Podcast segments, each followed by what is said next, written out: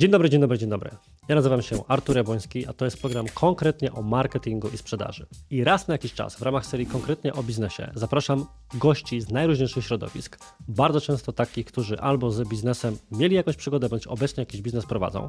I dzisiaj moim gościem jest autor książki Wieczna Lewica, Marcin Giełzak.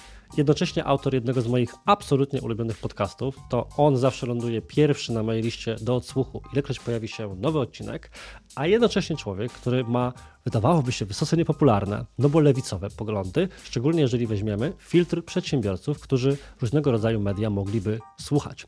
I właśnie dlatego postanowiłem zaprosić Marcina, żebyśmy porozmawiali o dwóch wątkach. Po pierwsze o jego własnej biznesowej przygodzie i poznacie ci z Was, którzy przyjdą tutaj z uwagi właśnie na to, że gościem jest Marcin Giełzak.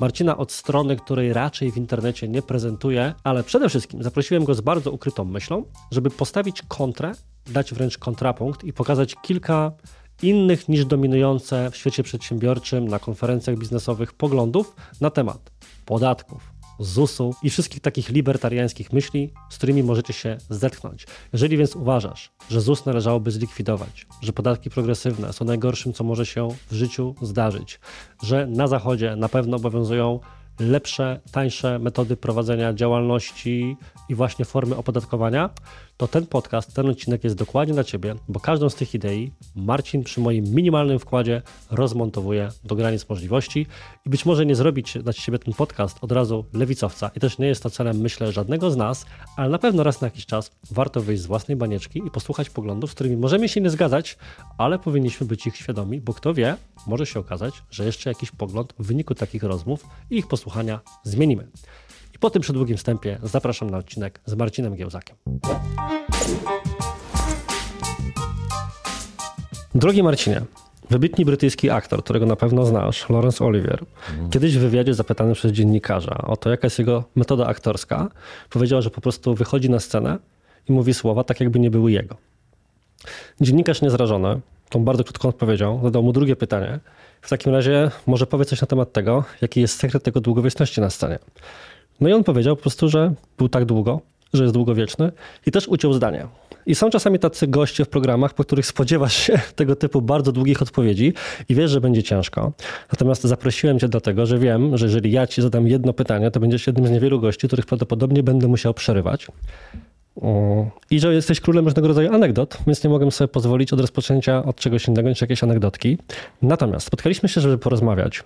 Ja bym to nazwał roboczo o patologiach polskiego liberalnego myślenia w segmencie przedsiębiorczym.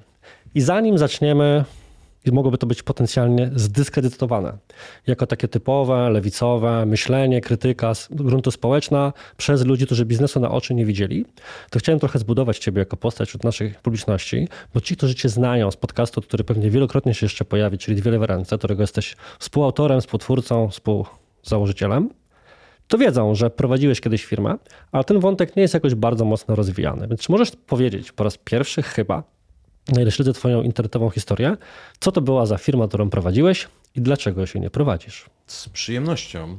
Swoją drogą, jak podajesz już mi piłkę z Lorencem Oliwierem, to pozwól tylko, że powiem, że moją ulubioną anegdotą z nim związaną jest ta, kiedy rozmawiał z Dustinem Hoffmanem i Dustin Hoffman opowiadał, jak przygotował się do sławnej sceny w Maratończyku sceny z dentystą nazistą, najczarniejszy koszmar e, wielu ludzi. No i powiedział, że żeby sprawić to wrażenie skrajnie zmęczonego, wyczerpanego, wyniszczonego, po prostu nie spał trzy noce przed tym nagraniem. I Laurence Olivier powiedział, to jest naprawdę fascynujący młody człowiek, a nie pomyślałeś, żeby spróbować aktorstwa? Natomiast e, jeżeli chodzi o biznesy, które ja robiłem, to wiesz, było tego więcej, bo to nie tylko była jedna firma. Mm, okay. To była fundacja z działalnością gospodarczą, to była jednoosobowa działalność gospodarcza. Natomiast prawdą jest, że perłą w koronie, jeżeli chodzi o moje biznesowe zaangażowania, była firma Sharehire mm, którą powołaliśmy do życia w roku 2015. Cały projekt zaczęliśmy jeszcze w roku 2014 i przyszliśmy całą piękną startupową drogę od pomysłu, który szkicuje się na serwetkach w kawiarniach. Na zasadzie, a co by było, gdyby tutaj człowiek kliknął i tak dalej? I jaki jest model biznesowy? I przeszliśmy od tych serwetek do business canvas mhm. startupowego, od tego business canvas do takich bardziej BPMN-ów, czyli idzie sobie żeton i czy ten proces się zamyka, czy się nie zamyka. I oczywiście Exceli, czy to się biznesowo spina, czy nie spina. mm, aż do momentu, w którym nie tylko, że stworzyliśmy produkt w postaci programów poleceń rekrutacyjnych, swego rodzaju crowdsourcingu, rekrutacji, sytuacji, w której nie polegasz na agencjach rekrutacyjnych czy na portalach z ofertami pracy, polegasz na swoich pracownikach, swoich współpracownikach, mm, alumnach, czyli byłych pracownikach, stażystach, praktykantach, kontrahentach, żeby oni rekomendowali ci ludzi, którzy będą nadawali się do pracy w Twojej firmie. Jeżeli ta rekomendacja jest skuteczna, czy zatrudniłeś taką osobę, to wypłacasz im nagrodę. A jeżeli miałoby się okazać, że sprawdzili się szczególnie, e, to wypłacasz jeszcze drugą transzę nagrody, na przykład po 3, 6 czy 12 miesiącach przez nich przepracowanych. No i mogę powiedzieć bez fałszywej skromności, że to, co zrobiliśmy, stało się w istocie rzeczy rynkowym standardem w Polsce. Znaczy, jak masz wielką korporację, która ma program poleceń, uh-huh. prawdopodobnie ma program poleceń, który ShareHire im zbudowało. Pomyślcie o wielkiej korporacji, to zapewne jest nasz e, klient. A widzisz, bo już szykowałem się ze swoją e, ripostą na zasadzie, że przecież dokładnie to jest model działania w każdej organizacji, którą kojarzę przy liczbie pracowników co najmniej w okolicach nawet 50, że już pojawiają się te programy poleceń, jakaś kwota, zazwyczaj jedna czy dwie pensje przy takich kluczowych stanowiskach. I to mówisz, że podstawy tego modelu to nie jest tak, że to funkcjonowało, wy zauważyliście, że to funkcjonuje i zbudowaliście wokół tego aplikację, tylko zarówno aspekt procesowy, jak i aspekt samej mechaniki wytworzyliście. Tak, my Później dopiero się dowiedzieliśmy, jak to często bywa, jak uh-huh. się mhm. robi startup, że ktoś w Kalifornii już to wymyślił przed nami. Natomiast nie mieliśmy tego świadomości, kiedy zaczęliśmy ten pomysł szkicować. Dlatego, bo pomysł, jak to zazwyczaj w startupach bywa, bardziej wyszedł z konfiguracji personalnej przedsiębiorstwa i z połączenia kompetencji, osobowości i, i zapatrywań samych założycieli. To znaczy, uh-huh ja czasami mówiłem tak e, żartobliwie, że mm, w tym pierwszym zarządzie e, było nas trzech. E, był Łukasz, który był mocno osadzony w świecie HR-owym, który był mm, kierował departamentami HR-u w dużych firmach i po prostu znał znakomicie branżę. Był, więc jemu można było powierzyć tą taką część twardo HR-ową. Był Tomek, który założył Software House, który założył studio zajmujące się tworzeniem gier, który był bardzo otrzaskany startupowo, rozumiał jak działają VC, rozumiał jak myślą aniołowie, mhm. ale też był w stanie wnieść kompetencje stricte programistyczne i pomóc nam zbudować zespół programistów. No i ludzie mówili, a ty? A ja mówię, no ja jestem ten przystojny. Co było o tyle prawdziwe, że moja rola ym, przez długie lata polegała na tym, że ja byłem tym człowiekiem, który biegał po konferencjach. Frontman. E, był tym człowiekiem, który ewangelizował, czyli wie, dlaczego w ogóle potrzebujecie tych poleceń i czym się nasze polecenia różnią od tych, które sami sobie możecie zorganizować z długopisem i kartką papieru. E, no i byłem handlowcem mm, w związku z powyższym najpierw samotnym e, handlowcem, najpierw founderzy sprzedawali, jak to zazwyczaj bywa, a nawet tak być powinno, bo, bo my to znamy, bo my to wymyśleliśmy, my wiemy, jak o tym opowiadać, my wiemy, jak to działa, no ale jak się firma rozwijała, no to zaczęliśmy zatrudniać handlowców, brać ich z rynku, no to ktoś musiał mm, z tymi handlowcami jeździć po klientach, tłumaczyć im, jak o tym opowiadać, no i to była, to była moja rola. I y, odpowiadając już na Twoje pytanie, y, jak to się stało, że w ogóle było zapotrzebowanie, jak stworzyliśmy sobie sam ten popyt, bo w istocie rzeczy my nie, my nie weszliśmy na rynek, my stworzyliśmy rynek. Nie było czegoś takiego jak kupowanie programów poleceń na zewnątrz, outsourcowanie tego. To była nasza, na poziomie Polski, to była nasza inwencja.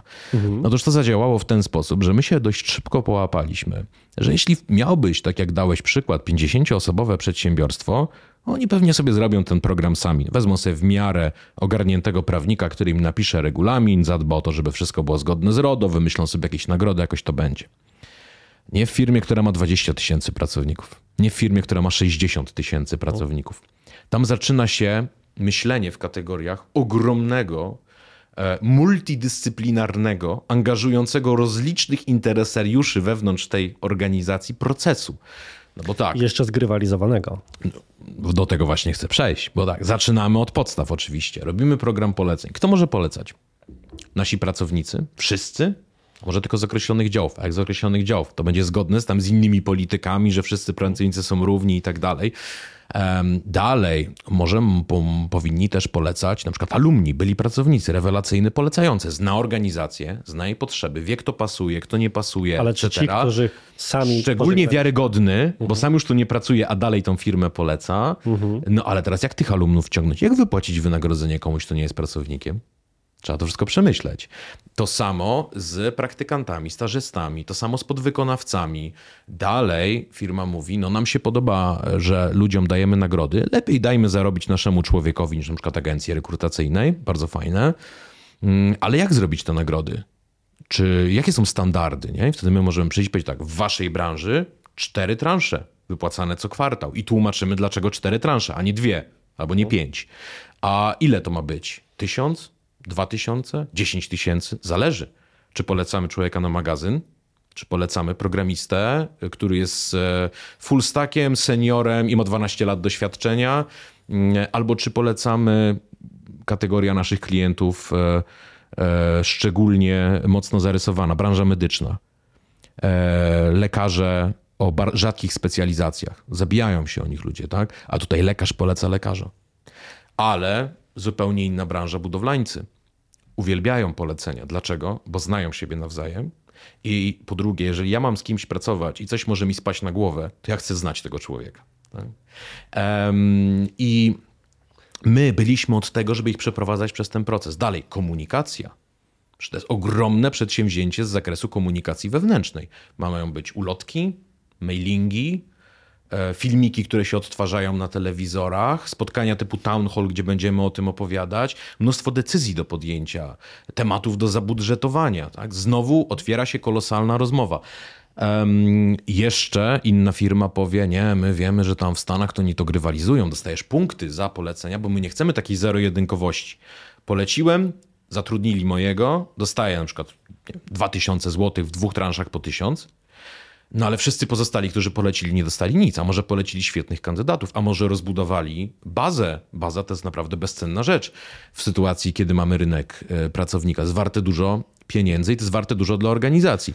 Więc my y, w takiej sytuacji również siedzimy, pomagamy, doradzamy i mówimy, a zróbcie na przykład tak, za CV przyjęte do bazy są punkty. Za to, że ktoś był za, za, zaproszony na rozmowę, tak, czyli CV było szczególnie dobre, y, są punkty. No i w ogromnej organizacji, której nie jest łatwo złapać tyle sznurków tak, i tym wszystkim zarządzić, czasami najprościej jest powiedzieć, wyoutsourcujmy to. Weźmy kogoś, kto robi to lata, kto robił to do, na największych organizacji, kto może się pochwalić, że jego klienci zaoszczędzili na procesach rekrutacyjnych na przykład 600 tysięcy złotych w skali roku, albo że y, wzrosła im retencja, czyli ludzie rzadziej zmieniają -huh. pracę, bo ci z polecenia są bardziej lojalni.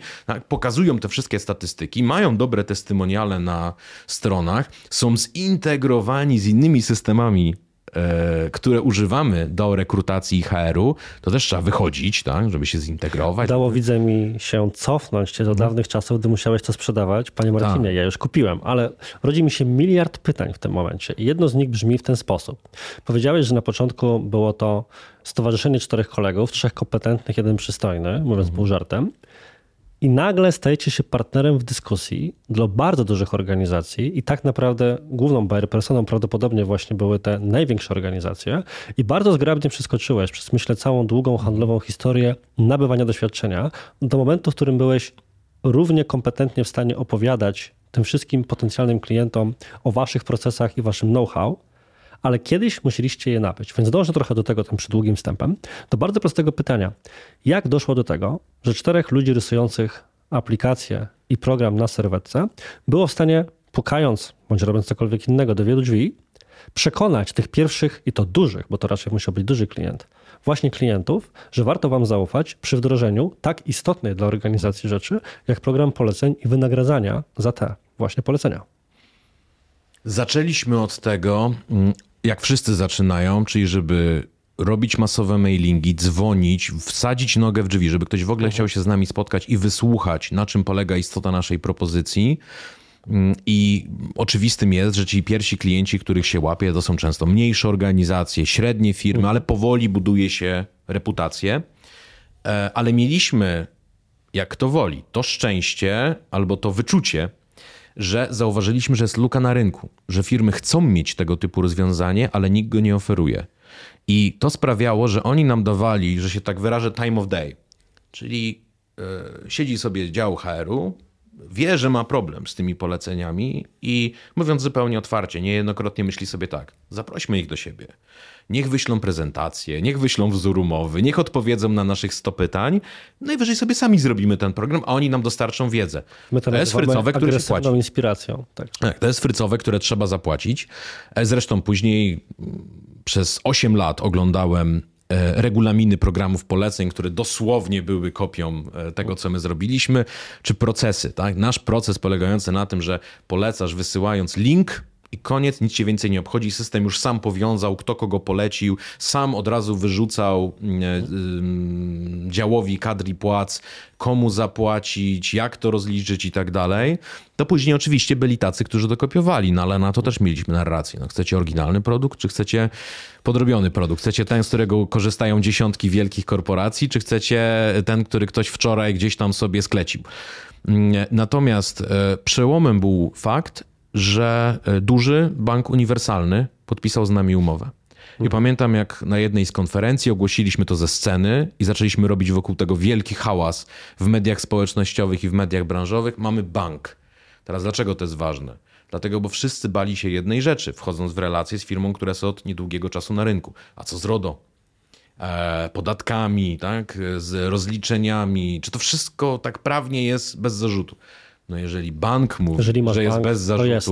E, no to jest. No i później zresztą e, my mogliśmy się niesamowicie wyspecjalizować w obsłudze wielkich korporacji z jednego, ale bardzo istotnego powodu. Jeżeli mieliśmy wśród klientów banki, firmy z wielkiej czwórki, firmy nadzorowane przez KNF, e, wielkie międzynarodowe korporacje, to oni mówili, jeżeli mamy razem pracować, to to jest nasza lista życzeń. To są rzeczy, które muszą się zadziać po stronie bezpieczeństwa systemu, po stronie umowy mhm. i tak dalej, żebyśmy mogli ze sobą pracować. Co to, do czego to doprowadziło? No oczywiście zrazu do niezłej ścieżki zdrowia dla nas, żeby to wszystko urzeczywistnić. Ale później mogliśmy powiedzieć, my mamy standardy ich dostawców dosłownie z Nowego Jorku albo Doliny Krzemowej. Nie będę rzucał nazwami firm, żeby nie robić kryptoreklamy, ale jedna firma nam powiedziała, my mamy trzech dostawców IT, dwóch takich, e, co to każdy słyszał tą nazwę i są notowani na giełdzie w Nowym Jorku i tu waszą firmkę z Łodzi. I, i cała wasza trójka podlega tym samym standardom. Dlaczego nie można było wyciągnąć wtyczki? Mhm. ponieważ tak długi proces wdrożenia, tak głębokie wejście w wewnętrzne procesy firmy i tak duże poczucie bezpieczeństwa, że lata mijają, wszystko gra. Sprawia, że ciężka jest nawet psychologicznie decyzja dla menedżera, żeby to podmienić na coś innego, bo może już nie będzie szło tak dobrze z innym partnerem. Mhm.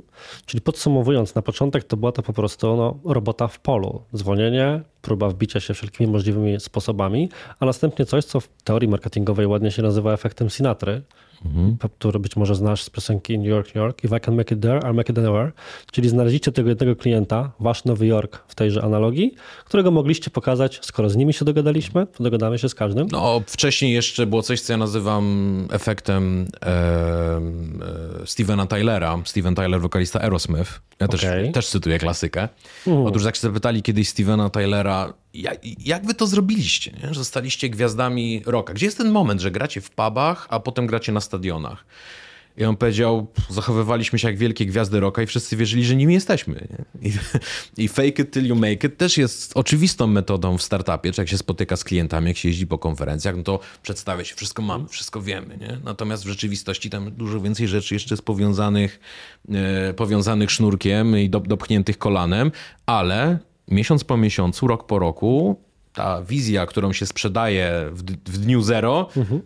staje się coraz bardziej rzeczywista. Fake it till you make it jest często bardzo pejoratywnie odbierane. Mhm. Kiedyś miałem okazję wysłuchać wystąpienia na TEDxie wokół tego stwierdzenia i trochę pewnej postawy psychologicznej opartej na sprzężeniu zwrotnym między, wiesz, własnym nastrojem a mięśniami i tym, jak to wpływa na twoje zachowanie, które kończyło się puentą, że to nie jest fake it till you make it. Jest to pozytywne wtedy, kiedy to będzie fake it till you become it dopóki się tym staniesz. I to jest troszkę niemalże z tym, mhm. chciałoby się rzecz Podoba mi się, Podoba mi się ale, ale dodałbym do tego jeszcze jedną rzecz. Jest takie powiedzenie w wojsku, mhm. Mm, spokój jest zaraźliwy.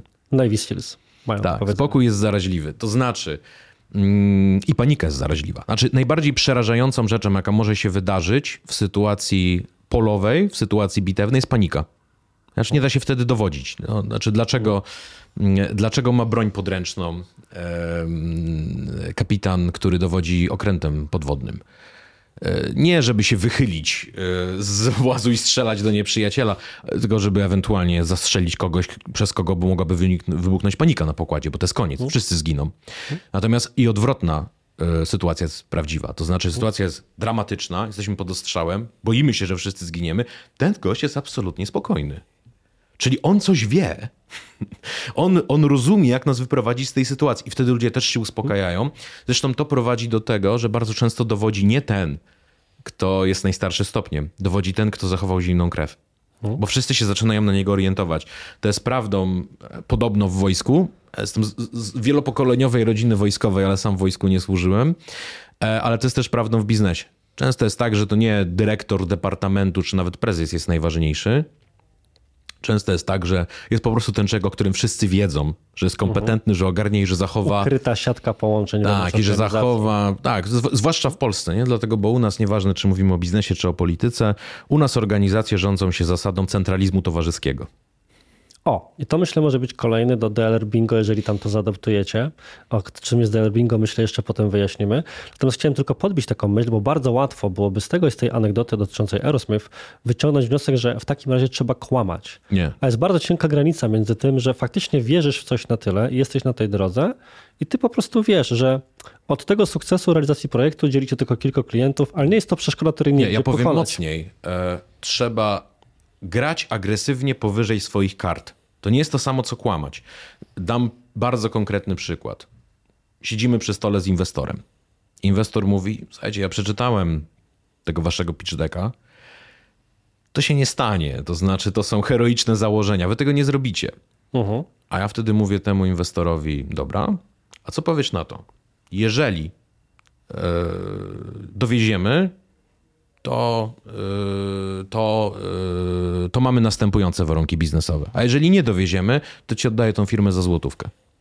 Co sobie wtedy myśli ten inwestor? Jeżeli on jest w stanie zaryzykować wszystko, co ma, i żeby mi udowodnić, że ma rację, to ja mogę nie wierzyć w tego Excela, ale ja jakoś wierzę jemu. Nie? Ja wierzę, że stanie na głowie. Ja wierzę, że zrobi wszystko, żeby to było możliwe. I to. Um, ta pewność siebie i w tej sytuacji bywa zaraźliwa. Zresztą ja naprawdę nie jest przypadkiem, że inwestor zawsze mówi, każdy inwestor, który ma e, trochę doświadczenia i trochę wiedzy, zazwyczaj mówi dwie rzeczy, że nie inwestuje w kogoś, kto nigdy nie położył biznesu i to uh-huh. wbrew pozorom jest bardzo mądra postawa. I druga rzecz... Czym bardziej zachodnia niż Polska. Tak, zdecydowanie. Polska mówi, ale się tego nie robi. Dokładnie. My mamy dość podobną, mamy taką e, kontynentalną mentalność. Nie? To znaczy, to jest cecha, która w postaci najbardziej wyostrzonej, zauważam, istnieje we Francji. To znaczy, najważniejsze to nie popełnić błędu. Nie? Znaczy, nigdy nie popełnić.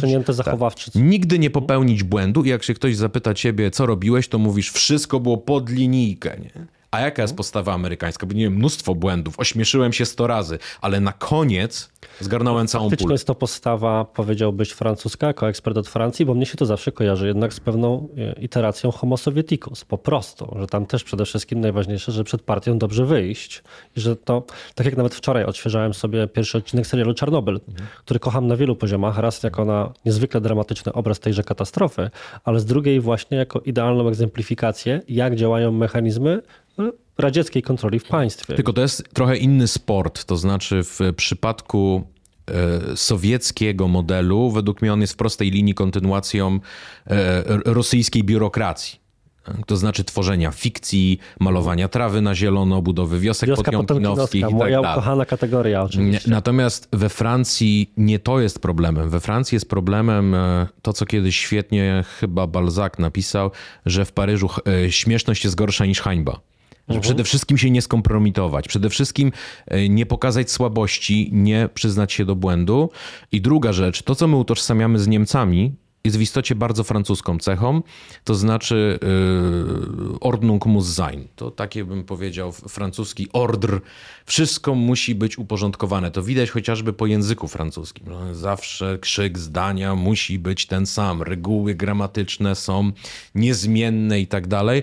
I każdy, kto był na przykład uczony francuskiego zgodnie ze starą szkołą, bo teraz się uczy jak każdego innego języka w szkołach językowych, czyli Mówimy głównie po polsku, nie ma problemu, nie wolno stresować klienta, nie? żeby się nie czuł Mhm. źle. Ja jeszcze byłem uczony zgodnie ze starą szkołą. Z zanurzeniem. Mm, I stara szkoła nauki francuskiego wyglądała w taki sposób, że nie wolno powiedzieć ani jednego słowa po polsku nigdy.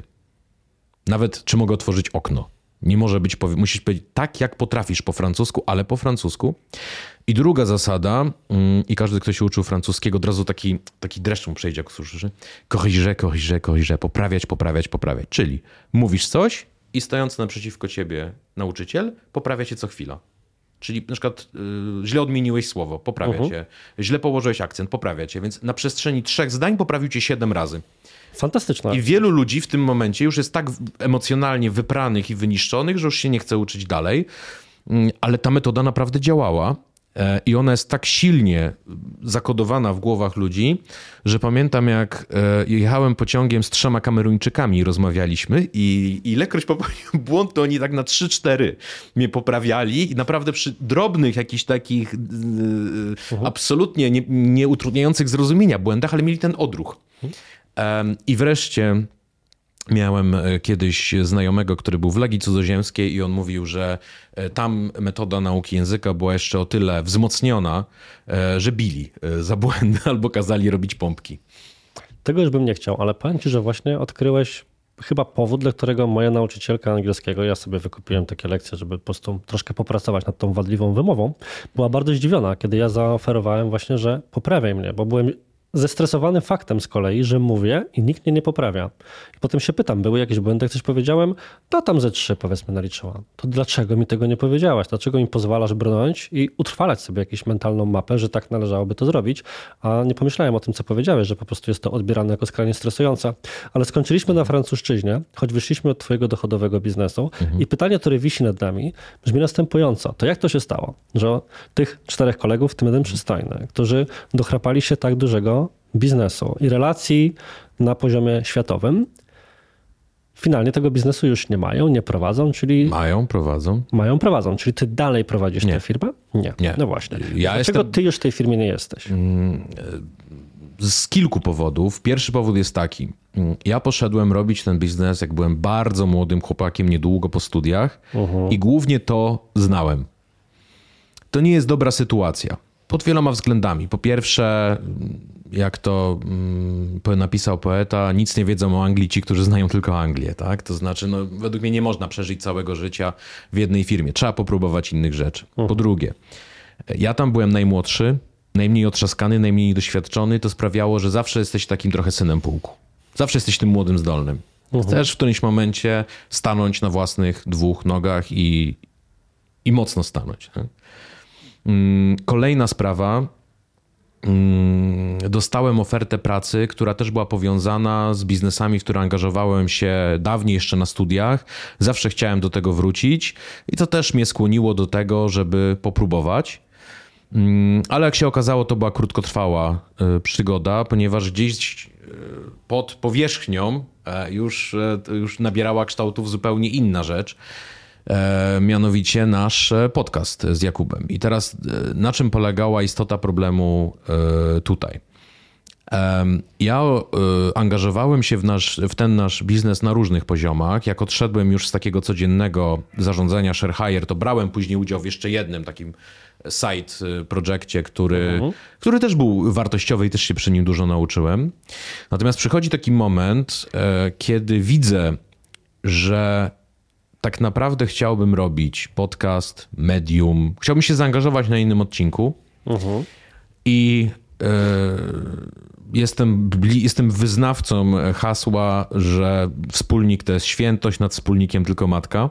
Więc jeżeli nachodzą człowieka takie myśli, to musi pójść do swoich wspólników i powiedzieć: Słuchajcie, panowie, ja myślę już o przyszłości gdzie indziej, natomiast nic nie można robić gwałtownie. Mamy klientów, mamy zobowiązania, mamy jakieś wspólne plany. Zróbmy sobie pewną ścieżkę, mhm. którą będziemy dochodzili do tego, że, że ja będę zmniejszał swoje zaangażowanie na osi czasu. I, I tak też się dogadaliśmy. E, I chodzi też o to, żeby nie było potem jakichś udziałowców martwej ręki, jakichś ludzi, którzy niby są, a niby ich nie ma.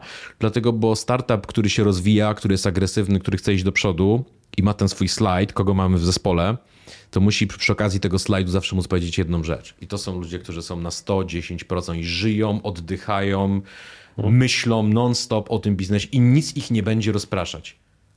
A ja już nie mógłbym tego o sobie powiedzieć. A jeśli nie mógłbym tego o sobie powiedzieć, to nie powinno mnie być na tym slajdzie.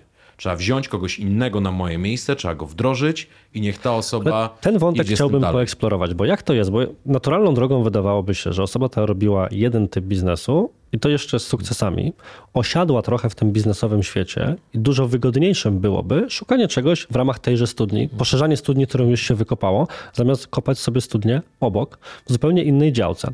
A jednak przeskoczyłeś dość nieklasyczną drogę, czyli osobę biznesową do świata mediów i dziennikarstwa.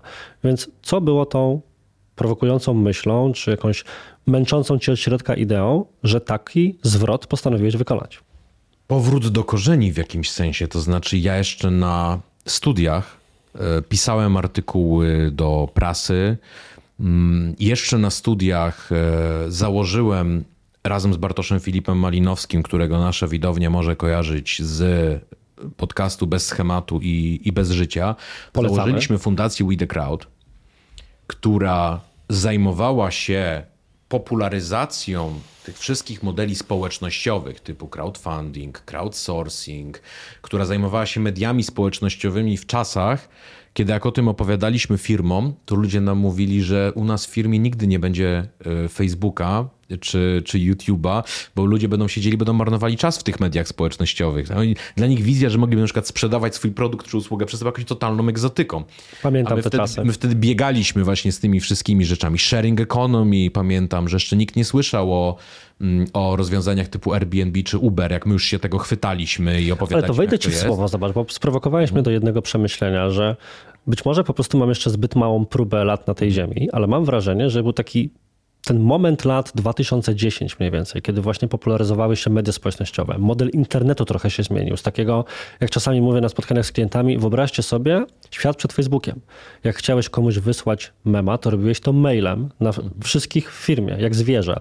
A dzisiaj to jednak po prostu wrzucasz sobie na jakiś komunikator, na media społecznościowe, ludzie to widzą. I że to właśnie wtedy było dużo ludzi takich jak ja i ty w tym okresie, którzy właśnie próbowali być tymi ewangelizatorami zmiany. W teorii od tego czasu kilka przewrotów technologicznych technologicznych już się dokonało. Nawet obecna rewolucja AI, w którą nawet nie chcę wchodzić, ale mam wrażenie, że to idzie bardziej gładko, w sensie, że ta nasze pokolenie już to intuicyjnie rozumie, a opór mają tylko tamte osoby. Czyli tak jakby ten Cezus roku mniej więcej 2010 był tą bardzo dużą pokoleniową zmianą między ludźmi wychowanymi jeszcze prymarnie przed internetowych czasach, a nami, którzy już te rzeczy adaptują szybciej i bardziej zwinnie. I mogę to poświadczyć własnym życiem, to znaczy my prowadziliśmy parę lat fundację, dokładając do niej. Znaczy, nie było możliwości zarobienia pieniędzy na tej fundacji i nawet nie było z naszej strony bardzo wielkiej potrzeby, żeby ją zamienić w, w taki cash cow, z którego będziemy żyć. Staraliśmy się żyć z innych rzeczy, a do fundacji dokładaliśmy, bo głęboko wierzyliśmy w tą ideę. I zaczęliśmy od napisania manifestu, w którym stwierdziliśmy, że uruchomienie tych wszystkich mechanizmów społecznościowych, które są możliwe właśnie dzięki internetowi, zdemokratyzuje nas, wyzwoli ludzką kreatywność i talent na niespotykaną dotąd skalę, no bo na przykład argumentowaliśmy, spójrzcie na crowdfunding, nie? Ani rynek, ani państwo, społeczeństwo, ludzie, sami słuchacze będą wspierali artystów, sami mm, e, czytelnicy będą wspierali gazety. E, przy crowdsourcingu mówiliśmy, sami użytkownicy będą projektować, współprojektować produkty, z których będą e, korzystać, budżety obywatelskie, które wtedy się pojawiły. Nie? Ludzie będą głosowali przez internet. Pamiętam, jak wtedy się zachwycaliśmy przykładem e, Estonii. I to wszystko, mm, zresztą później też opisaliśmy w naszej książce crowdfunding zrealizuj swój pomysł ze wsparciem cyfrowego tłumu. Znowu, to były rzeczy, na których się nic, do tego wszystkiego się dokładało, żeby mm, studentem będąc, dodam, tak, wsiąść w pociąg i pojechać do Szczecina i ludziom opowiadać o, o crowdfundingu, no ale ktoś mi kiedyś powiedział, że najlepsze interesy zrobiłem na rzeczach, na których nigdy nie zarobiłem. No i chyba tutaj było podobnie, że my dokładaliśmy do tego bardzo długi czas i żyliśmy biednie, ale ile się nauczyliśmy, to był nasz prawdziwy uniwersytet. Nie? Znaczy ja, ja skończyłem historię i zarządzanie, ale dla mnie te prawdziwe studia marketingowe to były właśnie tamte czasy. Znaczy ja bardzo lubię ten cytat Charlie Mangera, na tyle, że nawet mógł być mottem mojej firmy, że najlepszą rzeczą, jaką może zrobić jeden człowiek dla drugiego człowieka, jest pomóc mu wiedzieć i rozumieć więcej. Mhm. Więc to de facto taka ewangelizacyjna misja, która wam przyświecała, jest mi bardzo bliska. I szczerze mówiąc, czytałem tę książkę lata temu i tak próbuję sobie szybko przekartkować mentalnie ją w głowie. Praktycznie każda rzecz się zrealizowała. Łącznie z tymi wyborami i to nawet na gruncie polskim. Ja osobiście znam startup, zresztą z Łodzi, który zajmuje się właśnie pewną formą tokenizacji wyborów, nie wdawając się w szczegóły, która pozwoliłaby właśnie po, e, na takie głosowanie. Mhm. Natomiast... W Estonii można już zrobić wszystko przez internet, za wyjątkiem ślubu, rozwodu i nabycia nieruchomości. Mhm.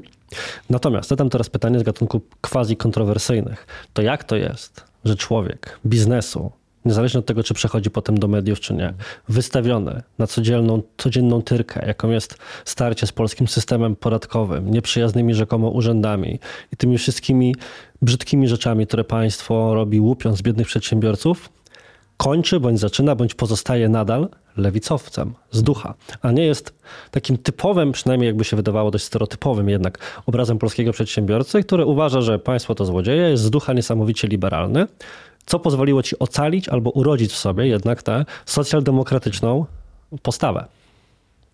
W tym rozumieniu ja byłem zawsze przedsiębiorcą bardzo nietypowym, no bo e, ja e, bardzo młodym człowiekiem będąc, oprócz tej książki o crowdfundingu, którą można podciągnąć pod biznes, napisałem też przecież książkę Antykomuniści Lewicy, uh -huh. która w gruncie rzeczy była rozwinięciem mojej e, pracy magisterskiej i poprzez to, że została bardzo dobrze przyjęta, no to też mogłem na tym coś zacząć budować dalej, na przykład pisywać artykuły prasowe, bo ludzie kojarzyli tą książkę. Mhm. I We the Crowd, jak wspomniałem, ono miało ten element y, pisania, opowiadania, ewangelizowania rzeczy, które miały charakter biznesowy, ale również rzeczy, które miały charakter społeczny, polityczny. Byliśmy jednymi z pierwszych, którzy na naszym blogu, który no, bardzo niewielu ludzi czytało i my sobie go sami prowadziliśmy i był to tylko jeden z miliona blogów w Polsce, ale gdyby się tak do niego wrócić, tak, cofnąć taśmę o, o, o 10 czy 11 lat, no to przecież my byliśmy jednymi z pierwszych, którzy pisali o cancel culture. Kiedy jeszcze w Polsce w ogóle nikt nie wiedział o co chodzi, tak? Jakie, jakie cancel culture. To my wtedy już zauważyliśmy, że to nie jest takie skowronkowe, że internet tylko nas wyzwoli i zdemokratyzuje, tylko że na przykład internet może nas też mhm. zlinczować. Mhm. Mm, e, więc trochę od zawsze miałem dwa zestawy książek. I teraz, jak już wspomniałem, nie szło zarobić na życie z zrobienia rzeczy, co do których miało się pasję i się, trzeba było do tego dokładać. Czyli nie jest się na poziomie, że ma się zero, tylko by się weszło na minus, na z czegoś trzeba żyć. No więc jaka, jaką decyzję podjęło bardzo wielu ludzi, żeby wziąć tą całą kreatywność, którą mają i włożyć ją do biznesu. I tu się zaczęła y, moja, moja przygoda sharehire'owa. To znaczy, uh mhm. -huh. jak ja usiadłem do, do, właśnie do stołu z moimi wspólnikami, to jeden miał to zaplecze HR-owe, drugi miał zaplecze programistyczne, ale ja przyszedłem i powiedziałem, ja nic nie robiłem przez ostatnie lata, tylko rozkminiałem, jak angażować społeczności i jak skraudować różne procesy. I z tego spotkania wyszło, no dobra, mówi jeden z nich, a jakbyś skraudował tematy rekrutacyjne? I zaczęliśmy tak sobie dżemować, jak, mhm. jak zespół, który siedzi na sali prób. No na przykład ludzie mogliby się polecać. No mhm. jakby się mogli polecać. Ale jest to trochę obok mojego pytania, tak. że pozwolę się jednak e, cofnąć I, taśmę. I, i, e, natomiast nigdy we mnie nie wygasła na przykład potrzeba pisania. Tutaj mhm. miałem takie poczucie, takie uczucie, jakie kiedyś Picasso pisał, że jak zabierzecie mi farby, to będę malował kredkami. Jak zabierzecie mi kredki, to będę malował ołówkiem. Jak zabierzecie mi ołówek, to będę rysikiem malował. Jak zabierzecie mi rysik, to będę malował palcem myśliną na ścianie więzienia.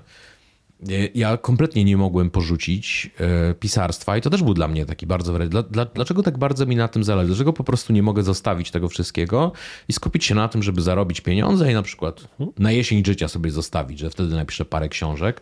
No i w którymś momencie wydaje mi się, że musimy sobie odpowiedzieć na pytanie, co jest naszym powołaniem. Mm, jakkolwiek to mistycznie zabrzmi, ale, mm, ale ja jestem takim odruchowym taoistą. E, a taoiści mówią, że jak raz odnajdziesz drogę, to zobaczysz ją we wszystkim.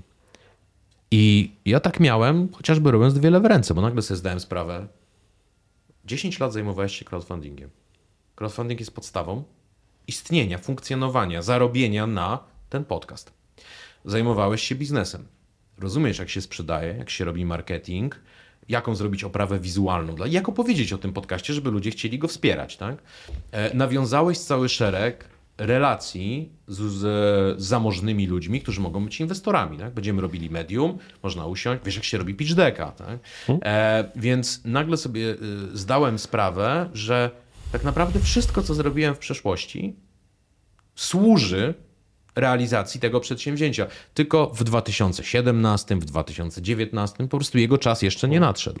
Nadszedł znaczy, teraz.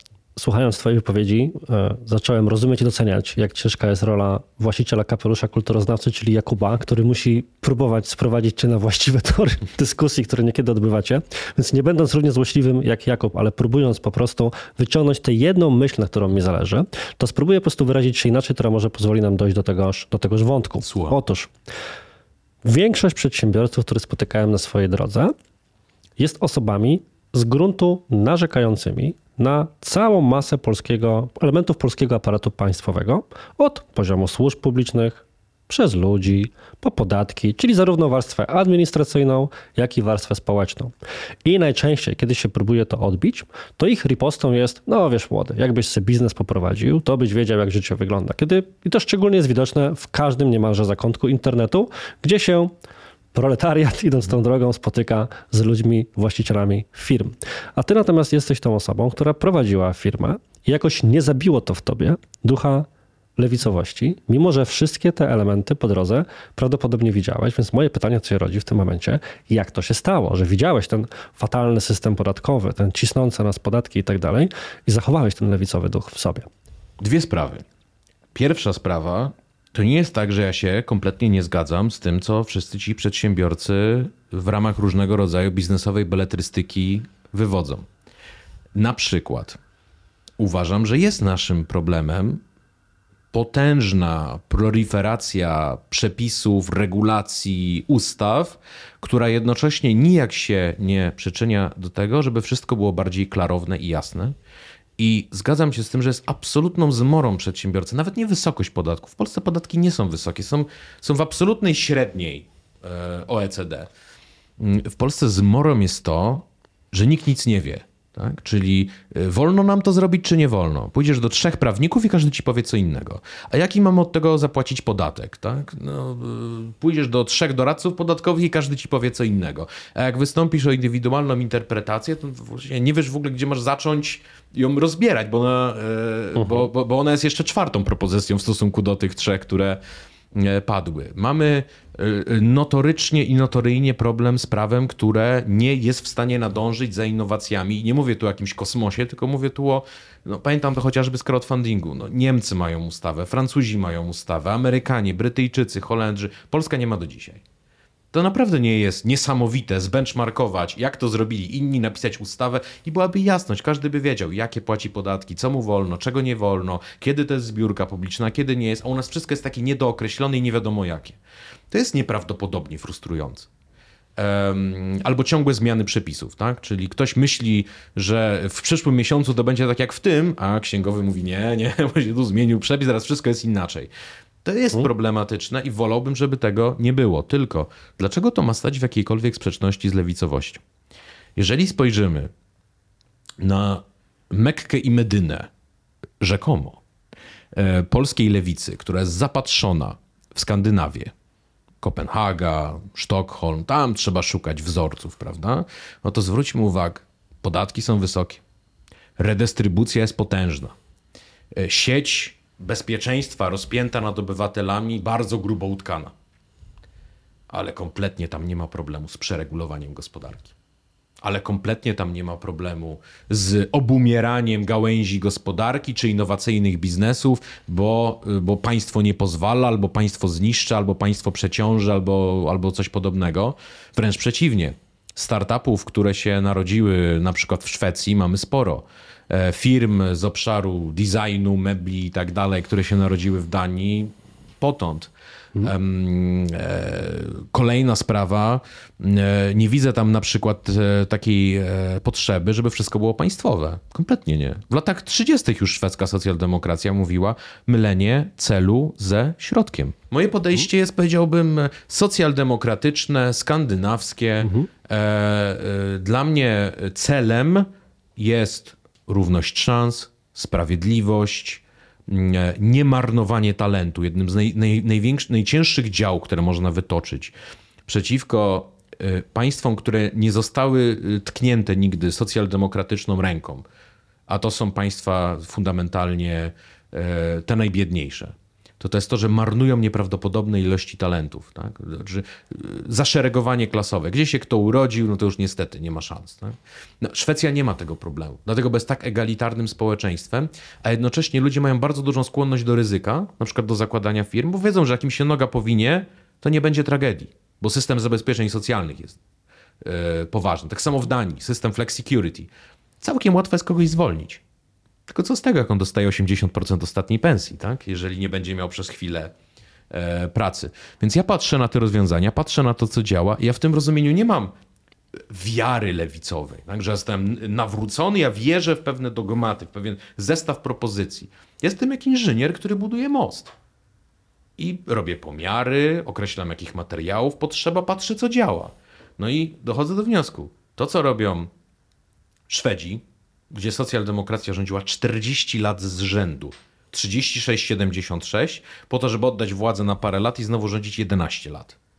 E, działa. To, co robi Norwegia, działa. E, to, co robiły Niemcy, kiedy kanclerzami byli Willy Brandt e, czy Helmut Schmidt, działa. Tak? To, co się działo w Anglii, kiedy rządził Clement Attlee czy, czy, czy, czy, czy, mm, czy, czy Tony Blair, działało, sprawdzało się, produkowało wyniki, więc trzymam się tego, co, co daje rezultaty. Natomiast Wracając do głównego wątku wobec tego, czyli mam wrażenie, że generalnie zgadzasz się, że istnieje pewna forma słusznego gniewu w państwie polskim, czy na państwo polskie ze strony polskich przedsiębiorców, ale jest to mylnie ukierunkowany gniew, bo prawdopodobnie wynikający ze złej analizy sytuacji.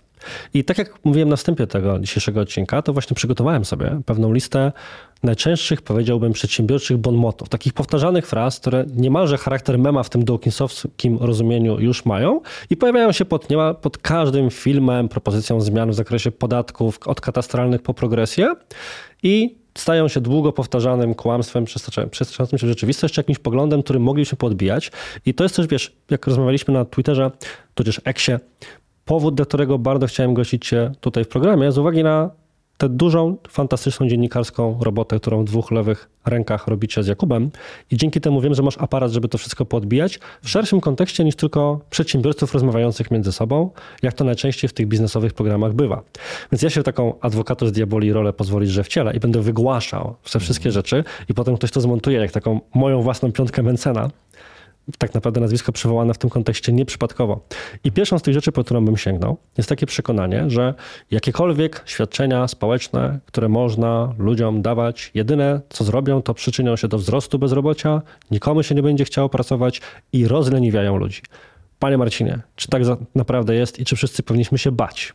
Mogę wrócić do mojego argumentu, żeby opierać się na empirii. W Polsce dokonała się po 2015 roku swoista rewolucja godności. To znaczy, miliony ludzi zostało wydźwigniętych do czegoś, co bym określił niższą klasą średnią, między innymi za sprawą owych świadczeń socjalnych. No dość spojrzeć w roczniki gusowskie, żeby zobaczyć, że na przykład mm, spożycie alkoholu nie wzrosło w sposób istotny w związku z pojawieniem się 500, 800 plus, e, ale e, wzrosła sprzedaż odzieży, obuwia, ileś dzieci pierwszy raz pojechało na wakacje, ileś dzieci pierwszy raz dostało laptopa. To są według mnie takie przymioty y, powolnego wchodzenia do klasy średniej, tak? zwłaszcza ludzi z Polski e, powiatowej. No i też zwiększyła się ich siła nabywcza. No skoro się zwiększyła ich siła nabywcza, no to też dawali pracę tym, którzy mają im coś do sprzedania, a jeśli w kogoś to mocno uderzyło, to w tych, którzy oferowali chwilówki. E, a jednocześnie obok tej rewolucji godności, co mamy? Mamy rekordowo niskie bezrobocie. Do tego stopnia, że stowarzyszenia pracodawców e, rzucają się rejtanem, twierdząc, że musimy mieć jak najwięcej imigrantów w Polsce, bo u nas rąk do pracy nie ma.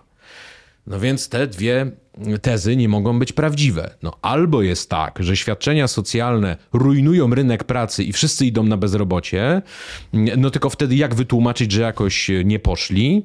Mm, albo jest tak, że świadczenia socjalne realizują pewną społeczną potrzebę, mm, a obok tej potrzeby jest potrzeba dużo bardziej fundamentalna, to znaczy ludzie w przytłaczającej większości chcą pracować. Jest tej głęboka potrzeba osobista, psychologiczna.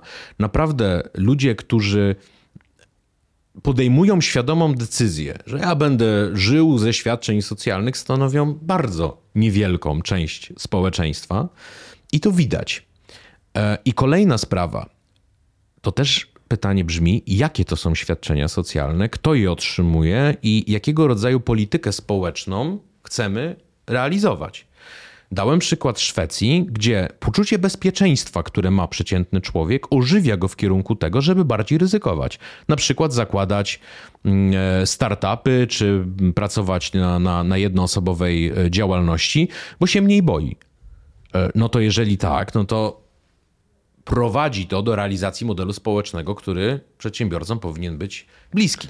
Ale tu pozwoli, że cię dopytam o jedną rzecz, bo przyznam szczerze, że jakkolwiek jestem po tej lewej stronie w tym zakresie, to jest to dla mnie niesamowicie trudna myśl do obrobienia, bo dużo ostatnio słyszałem bardziej niż czytałem. Nie miałem jeszcze czasu aż tak zeksplorować tematu, ale chętnie odbiję go od ciebie na temat propozycji przepisu, być może będziesz wiedział więcej, dotyczącego powrotu do pracy kobiety po ciąży. Co brzmi z grunta jak bardzo dobre rozwiązanie potencjalnego problemu, czyli tego, że kobieta boi się właśnie zajść w ciążę i to jest prawdziwy powód, na którego dzietność jest niższa, ponieważ wie, że z miejsca będzie traktowana jako obywatel drugiej kategorii, ponieważ przedłużyła gatunek ludzki i będzie miała problem ze znalezieniem z powrotem pracy. Tak. Sławetne, Stąd... jeszcze zajdzie mi pani w ciążę niejednego pracodawcy. Oczywiście, że tak. I rozważa teraz... zatrudnienie młodej kobiety. Mhm, dokładnie. I teraz wyobrażam sobie sytuację, w której taki przepis miałby wejść w życie i z drugiej strony moja taka visceralna reakcja jest następująca. Ten przepis brzmi jak spełnienie marzeń o ukorporacyjnieniu świata. W sensie wyobrażam sobie, że w dowolnej korporacji wielkości tych, z którym w Shellhire mieliście do czynienia, przyjmie taki przepis, może nie tyle z pocałowaniem w rękę, ale bez większego problemu, gdyż mają strukturalną wielkość pozwalającą na tym, żeby tym efektywnie zarządzić. Natomiast myślę sobie, że coś takiego jest praktycznie gwoździem do trumny większości mniejszych przedsiębiorców, którzy, gdybym nawet myślał z własnej perspektywy, mieliby dać komuś gwarancję powrotu do miejsca pracy za 3 lata. Jak ja przez 3 lata mogę się 3 razy wykoleić, bo większość polskich firm jest na poziomie marżowości do poziomu 3-4% i dwie faktury od bankructwa. I teraz jakkolwiek jest to być może wieloaspektowy problem, który myślę, że intuicyjnie rozumiesz, co mam na myśli o nim mówiąc, to zaczynam się właśnie zastanawiać, na ile większość tych lewicowych rozwiązań, z gruntu nawet dobrych i, i wprowadzanych czy proponowanych z bardzo dobrych pobudek, niestety w pewien sposób służy tym złym wielkim korporacjom, bo one sobie z tym modelowo poradzą, a potencjalnie może jeszcze bardziej roz, rozwarstwić przez przepaść pomiędzy małym biznesem, który jest solą de facto polskiej przedsiębiorczości, a wielkim kapitałem, najczęściej jeszcze zagranicznego pochodzenia, więc wcale na koniec dnia nie pomagającym naszemu. Mhm. Więc mam nadzieję, że zrozumiałeś coś bardzo przy długiej wypowiedzi. I to, są, e, I to są zresztą spory, które się obecnie na lewicy toczą. I jest taki odłam, który ja nazywam kompleksem aktywistyczno-korporacyjnym. To znaczy, to są ludzie świadomie bądź nieświadomie, ale zawsze suflujący rozwiązania, które są optymalne dla wielkiego kapitału. Paradoksalnie. To są ludzie, którzy są głęboko przekonani o tym, że e, lewica jest niepotrzebna, bo najlepiej lewicę zrobią nam korporacje. Po co ci związek zawodowy, jak możesz pójść na skargę do HR-u? Mm, I e, to są ludzie, którzy na przykład uwielbiają opowiadać o Januszach biznesu i uważać, że MŚP należy po prostu wypalić ogniem. Optymalna liczba MŚP w rozwiniętym państwie powinna wynosić zero, a ludzie powinni mieć dwóch pracodawców. Państwo albo wielką międzynarodową korporację. I żyjemy wtedy w świecie Outer Worlds. Prawdopodobnie grałeś. Jest to fantastyczne egzemplum właśnie idei, jak kończy... Nie, kojarzysz Outer Worlds jako grę? Nie. Koniecznie. Jako wielbiciel RPGów i takich jeszcze z humorystycznym sznytem w stylu mm. Fallouta, to dla mnie jest to po części duchowy spadkobierca Fallouta. Jest to idea świata, w którym część ludzkości wyekspediowała w inną część galaktyki i tam postanowiono zorganizować świat na nowo. Nie jest to już pod batutą państwa, ale samoorganizujących e, pracę na planetach korporacji. Więc tam masz takie sceny, w którym jako główny bohater przychodzisz do szpitala, szpitala oczywiście korporacyjnego, w którym człowiek po drugiej stronie będący śmiertelnie chory czuje się źle nie z powodu własnej choroby, ale z powodu własnej nieproduktywności na rzecz firmy, dla której pracuje i jednocześnie z tego tytułu ma stygmat obywatela gorszej kategorii i niemalże przy chińskim systemie tak, punktowym bardzo mało możliwości codziennego funkcjonowania. W, w wspaniałej powieści Snow Crash um, i to, to zaszło tak daleko w tej dystopii, że ludzie nie mają nazwisk, tylko mhm. mają nazwę korporacji jako nazwisko. Tak jak dawniej właściciel niewolników oznaczał swojego niewolnika swoim nazwiskiem, tak? to no, dlatego y, Amerykanie niewolniczy, którzy, by, którzy pochodzą z y, czarnych rodzin niegdyś niewolniczych, prawda, noszą nazwiska anglosaskie, a czarni Amerykanie, którzy wyemigrowali z Afryki, noszą nazwiska afrykańskie. To właśnie z tego wynika. Odebrano im ich nazwiska. Oni nie wiedzą, jak się nazywał pra, pra, pra, pra dziadek, wiedzą tylko, że jego Właściciel nazywał się Smith, Johnson i tak dalej. No i tutaj mamy do czynienia z identyczną sytuacją, tylko owymi niewolnikami stają się już po prostu wszyscy e, ludzie. Ale Więc... teraz zobacz, wracając do tego właśnie wątku, jakby próbując go zarysować raz jeszcze dla osób, które nasze zejście na świat powieści i gier komputerowych mogło wytrącić z niego, mhm. to powiedziałbym tak, jak pogodzić mhm. systemowo, progresywnie ciekawe rozwiązanie, mhm. ale takie, które jest możliwe wdrożenia, do wdrożenia wyłącznie na szczeblu dużego biznesu i korporacji, jednocześnie nie niszcząc w ten sposób MŚP stanowiącego w Polsce tak, tak naprawdę znaczy, fundament Rzucę biznesu. kilka kontrowersyjnych tez. Pierwsza kontrowersyjna teza. Użyłeś słowa progresywnie, więc od razu wyjaśnię e, co zresztą w książce Wieczna Lewica jest już we wstępie e, wyłożone, że ja uważam, że sztandarem lewicy nie powinien być e, postęp, tylko dobro wspólne, bo jeżeli postęp będzie sztandarem, no to będziemy go ciągnęli do momentu, kiedy po prostu cyborgi zajmą nasze miejsce, no bo e, bo taka jest też specyfika postępu. Czasami trzeba poświęcić na przykład postęp technologiczny w imię dobra wspólnego. Mm, natomiast, e, i to jest pierwsza teza, którą to, Kto się ma tutaj poświęcić? Poświęcić mają się ci, którzy chcieliby na tym zarobić bardzo duże pieniądze. E, to mogę dać przykład, który wałkowaliśmy jakiś czas temu w naszym podcaście. Surogacja. W samych tylko Indiach miliard dolarów rocznie jest wart biznes polegający na tym, że kobieta, która nie chce się wyłączyć z rynku pracy na 9 miesięcy, nie chce ryzykować życia i zdrowia nosząc ciążę, wynajmuje sobie y, uboższą y, kobietę, żeby, y, żeby ona za nią urodziła dziecko. To jest takim szczytem proletaryzacji człowieka, prawda? Że właściwie zamienia się kobietę w inkubator, zamienia się jej ciało, jej emocje, jej godność w coś, co można zmonetyzować to i utowarowić. w Dune. E, no, coś, coś absolutnie e, przerażającego moim zdaniem. Natomiast potężna branża, wielki przemysł. Nie? I podobnie, jeżeli zaczniemy wchodzić w obszar, w której mamy inżynierię genetyczną, handel organami, no to są ludzie, którzy powiedzą zaraz, ja mam pieniądze, ja chcę kupić na wolnym rynku e, organ od biednego człowieka. Ktoś musi ustąpić. Tak? Musimy mu mhm. powiedzieć, niestety, ale musisz czekać w kolejce, e, jak wszyscy inni oczekujący, i kryterium otrzymania tego organu musi być stan zdrowia, ponieważ nie pozwolimy na to, żeby można było ludzi rozbierać na części i handlować tym. Mhm. Podobnie jak nie możemy pozwolić na to, moim zdaniem, e, żeby bawić się inżynierią genetyczną w taki sposób, że ktoś powie, a ja bym chciał mieć dziecko, które ma zielone oczy, ile to kosztuje. Zresztą mamy to już w postaci w rzeczonych Indiach, to już dostaliśmy w postaci szczątkowej i znowu zupełnie przerażającej, gdzie mm, sytuacja, w której surogatka jest, jest e, matką nie tylko, która nosi dziecko, ale której także DNA jest częścią, czyli mamy ojca, który jest dawcą nasienia i ta surogatka e, jest, e, jest jakby matką w każdym sensie tego słowa. Otóż jest tabela w owych firmach, gdzie pożądane cechy typu jasna skóra, bramińskie pochodzenie, wyższe wykształcenie sprawia, że one więcej kosztują. Nie? Znaczy, hmm. tego rodzaju utowarowienie człowieka musi zostać moim zdaniem powstrzymane. No i to nie jednemu człowiekowi popsuje biznes. Ale odpowiadając jeszcze na twoje pytanie, jak nie popsuć, yy, narzucając wysoki standard MŚP, to rzucę kolejną kontrowersyjną tezę, dawać porówno w warunkach nierówności utrwala nierówność. To znaczy, ja jestem rzecznikiem progresji w każdym obszarze życia, w każdym. Mhm. To jest znowu taki skandynawizm. muszę wejść słowo. Muszę ponownie wywołać swojego wewnętrznego Jakuba, więc trochę postaram się być wyższy, bo to zdaje się jest człowiek gigant. I powiem coś takiego, że z kolei teraz bronię przez chwilę przedsiębiorców, bo jest taki typ lewicowca, którego ja bardzo nie lubię. Jest to lewicowiec z Twittera. Taki mhm. paralewicowiec, który na wszystkie problemy, faktycznie palące problemy polskich przedsiębiorców, abstrahując od podatkowych, ale tego typu propozycje systemowe, ma bardzo prostą odpowiedź, którą cytują namiętnie niektórzy spośród polityków, sam będziesz wiedział, którzy, że jeżeli nie potrafi się na to zarobić, to powinno się zamknąć w tym momencie biznes. Mhm. I to jest trochę właśnie klucz tego ja, ja, ja oczywiście wiem, są, są, e, dokończę tylko ten wątek z tak, tak. progresją.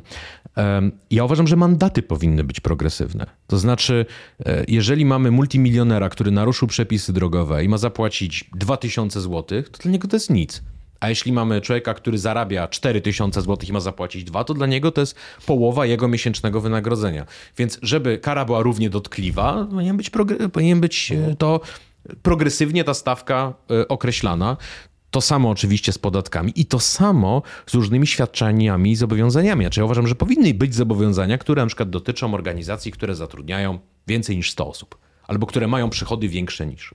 I mało tego, powinien być pewien szczególny parasol ochronny rozpięty nad MŚP po to, żebyśmy mieli trochę rodzimego kapitału, żeby nie wszystko było wyłącznie w rękach międzynarodowych korporacji e, i po to, żebyśmy tworzyli również ścieżki kariery dla ludzi, którzy nie chcą w takim modelu japońskim, tak, tylko iść do korporacji i, e, i być absolutnie uzależnionymi od, e, od, od e, tej drabiny korporacyjnej, tylko którzy mówią, nie, ja wybieram dla siebie zupełnie inną ścieżkę kariery i, i mocno zaryzykuję, ale być może ja wynajdę startup, być może ja założę firmę, która da nam kolejnego Wiedźmina która da nam, nie wiem, kolejnego blika, chociaż blik był akurat działem wielkich korporacji, ale wiesz do czego zmierzam. To jest, mhm. to jest samo w sobie e, wartością.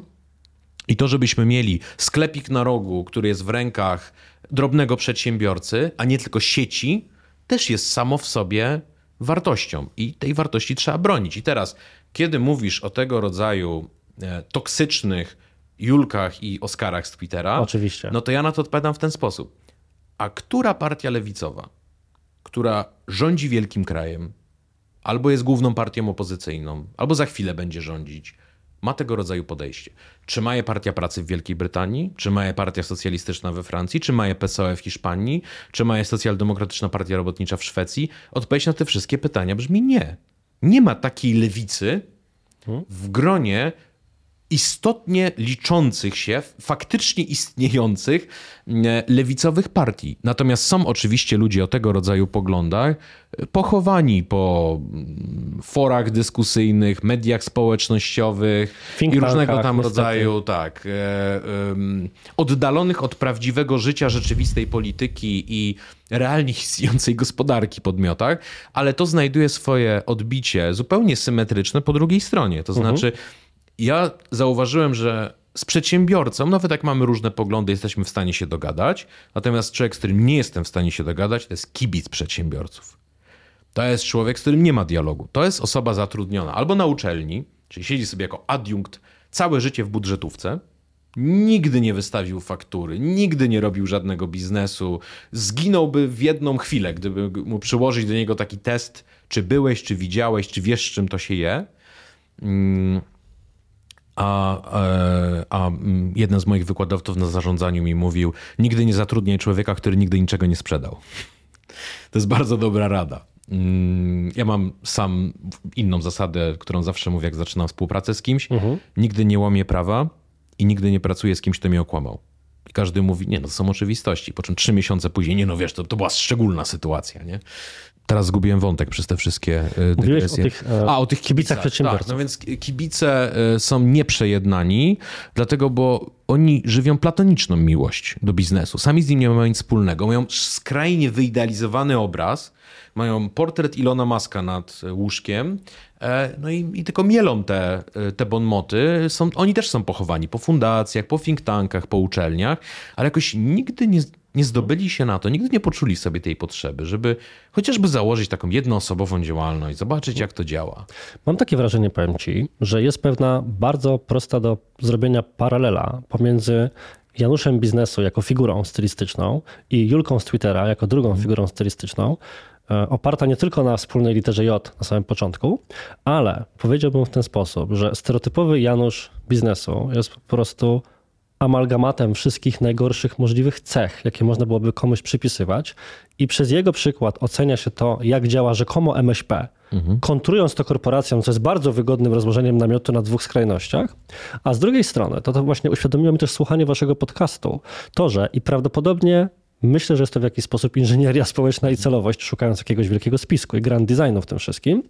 Dominującą i najczęściej prezentowaną formą lewicowości w mainstreamowych mediach jest właśnie cytowana Julka z Twittera jako figura domagająca się rozpoczynania konwersacji od pytania o zaimki i inne rzeczy dla niektórych ważne, dla niektórych nieistotne. Nie czas i miejsce na tę dyskusję, zamiast właśnie wyciągania rzeczy, które ty mówisz, które ja na własny użytek, odkąd was słucham, zacząłem sobie nazywać lewicową, lewico, lewicą gospodarczą. I zacząłem sobie tak robić taki szybki przegląd artykułów z mediów, czy ja kiedykolwiek widziałem fachową analizę albo prezentację chociażby poglądów socjaldemokratycznych na rzeczy takie jak podatki, inne niż odrobinę już memiczne wrzutki partii razem w rozumieniu progresja podatkowa, ale innych rozwiązań, takich jakby chociażby nawet analiza, którą my poczyniliśmy pokrótce i twoją propozycję, moim zdaniem bardzo sensowną, niech to obowiązuje od pewnego poziomu przychodów, czy jakkolwiek bądź, i że te stwory troszkę są na jednej arenie i każda normalna część publiki ocenia tę drugą stronę na podstawie tego jednego skrajnego przykładu.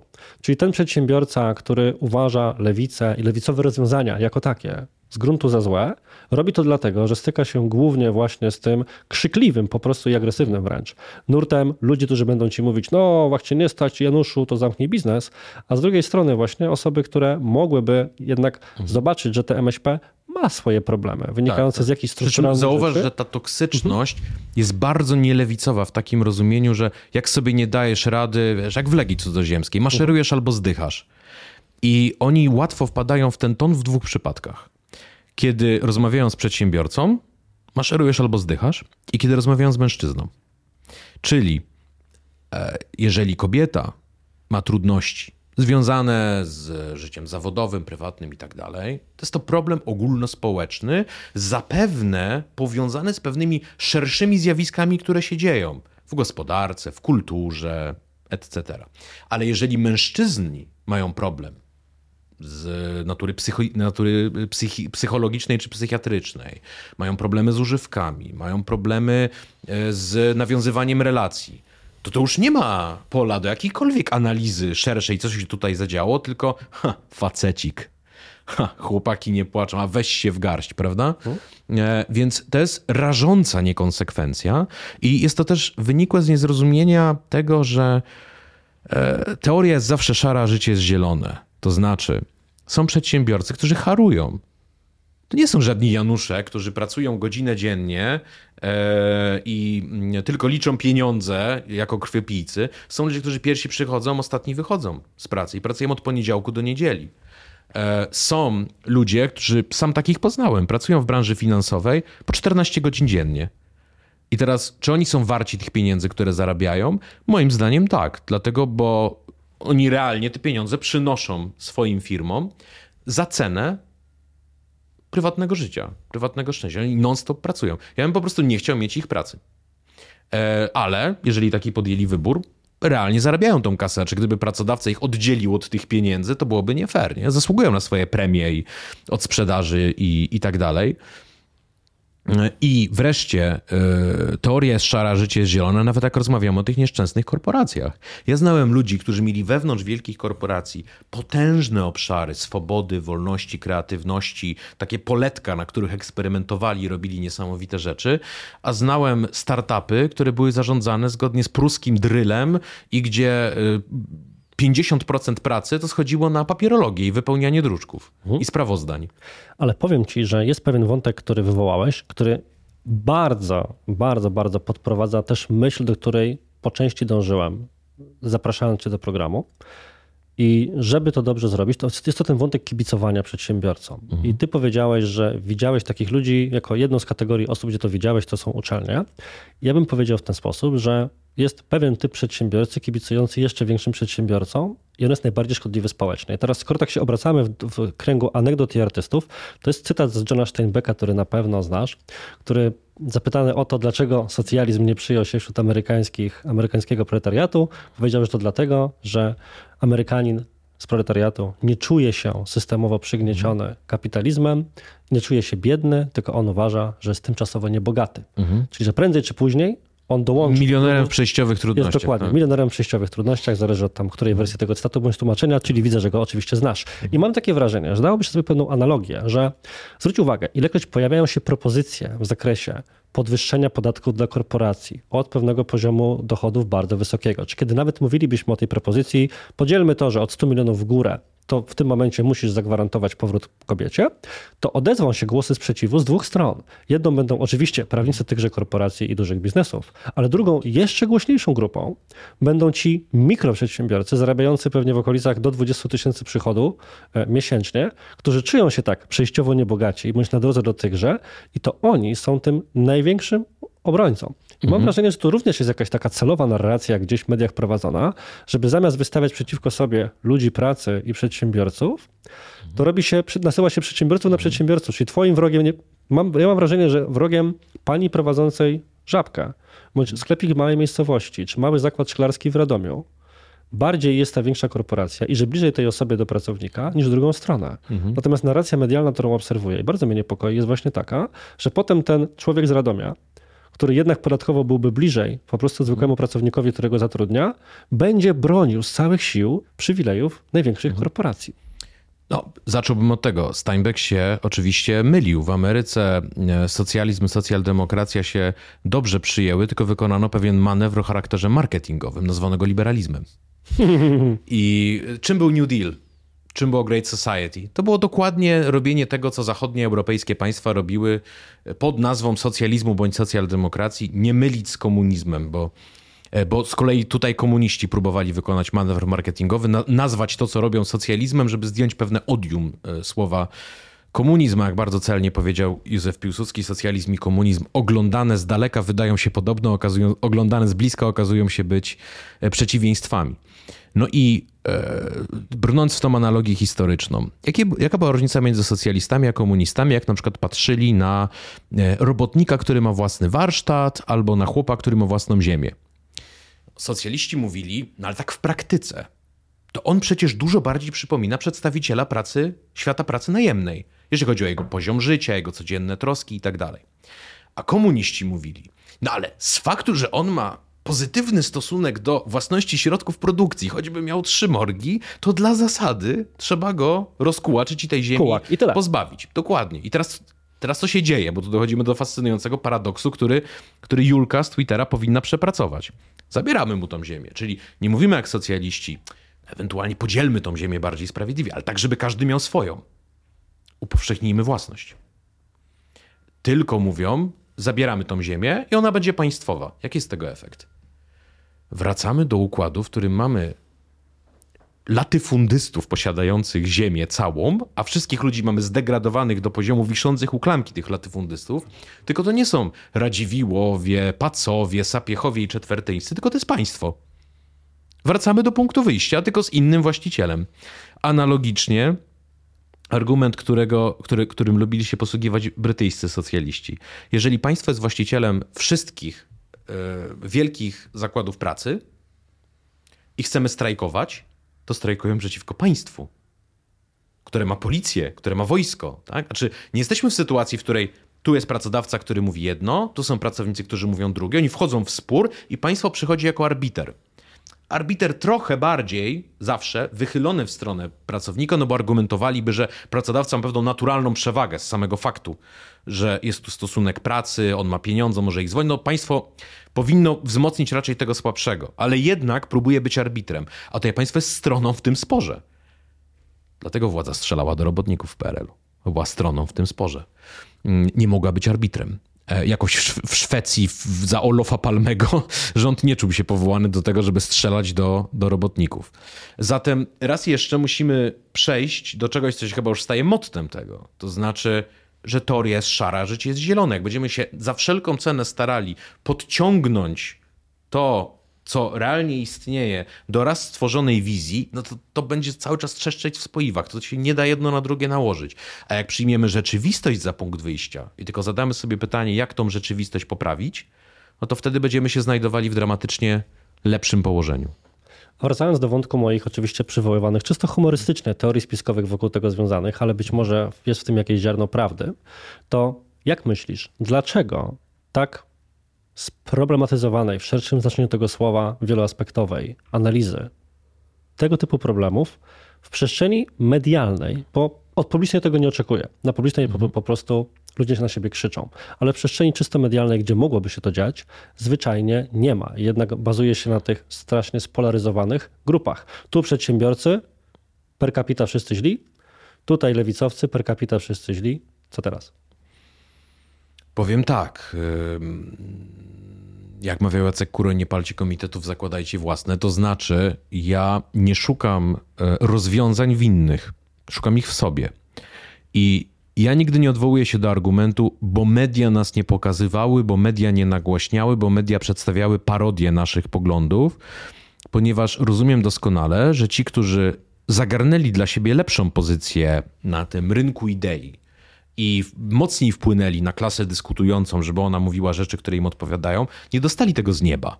Też bardzo często musieli to sobie wypracować. No i czasami podaję przykład E, tego, jak polska prawica, przecież zanim zaczęła Polską rządzić, to jednak tu było Radio Maryja, tam były kluby Gazety Polskiej, tu była Polska Wielki Projekt, przecież nikim tego nie podarował.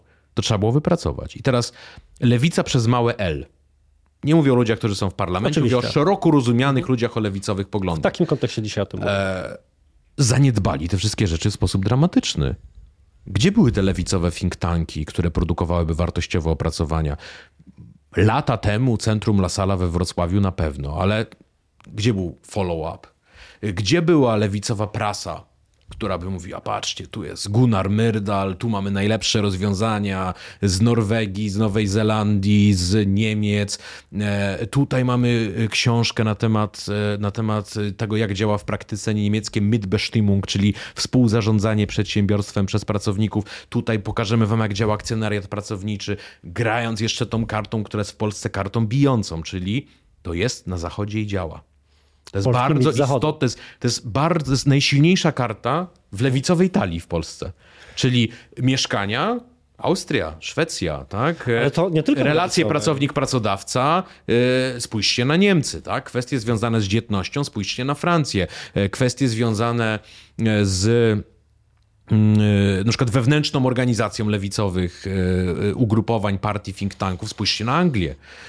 To te wszystkie rzeczy po prostu nie zostały przepracowane czy to chyba łączy oba obozy, gdybyśmy mieli na siłę dzielić jednak ludzi na prawo i lewo, że w tej książce, o której pokrótce konwersowaliśmy przed nagraniem, czyli 21 polskich grzechów głównych, dlaczego Polacy nienawidzą Polaków, swoją drogą wszystkim słuchającym albo oglądającym bardzo polecam. Jednym z takich grzechów jest właśnie zachodyzm, zapatrzenie na zachód, niezależnie od tego, jakby to nazwać. Czyli Tylko wiesz, ja bym, ja bym to jednak lepiej. rozróżnił mm, sztukę y, innowacyjnego naśladownictwa. Mhm od owego zachodyzmu. To znaczy, e, skąd się wzięła potęga Japonii?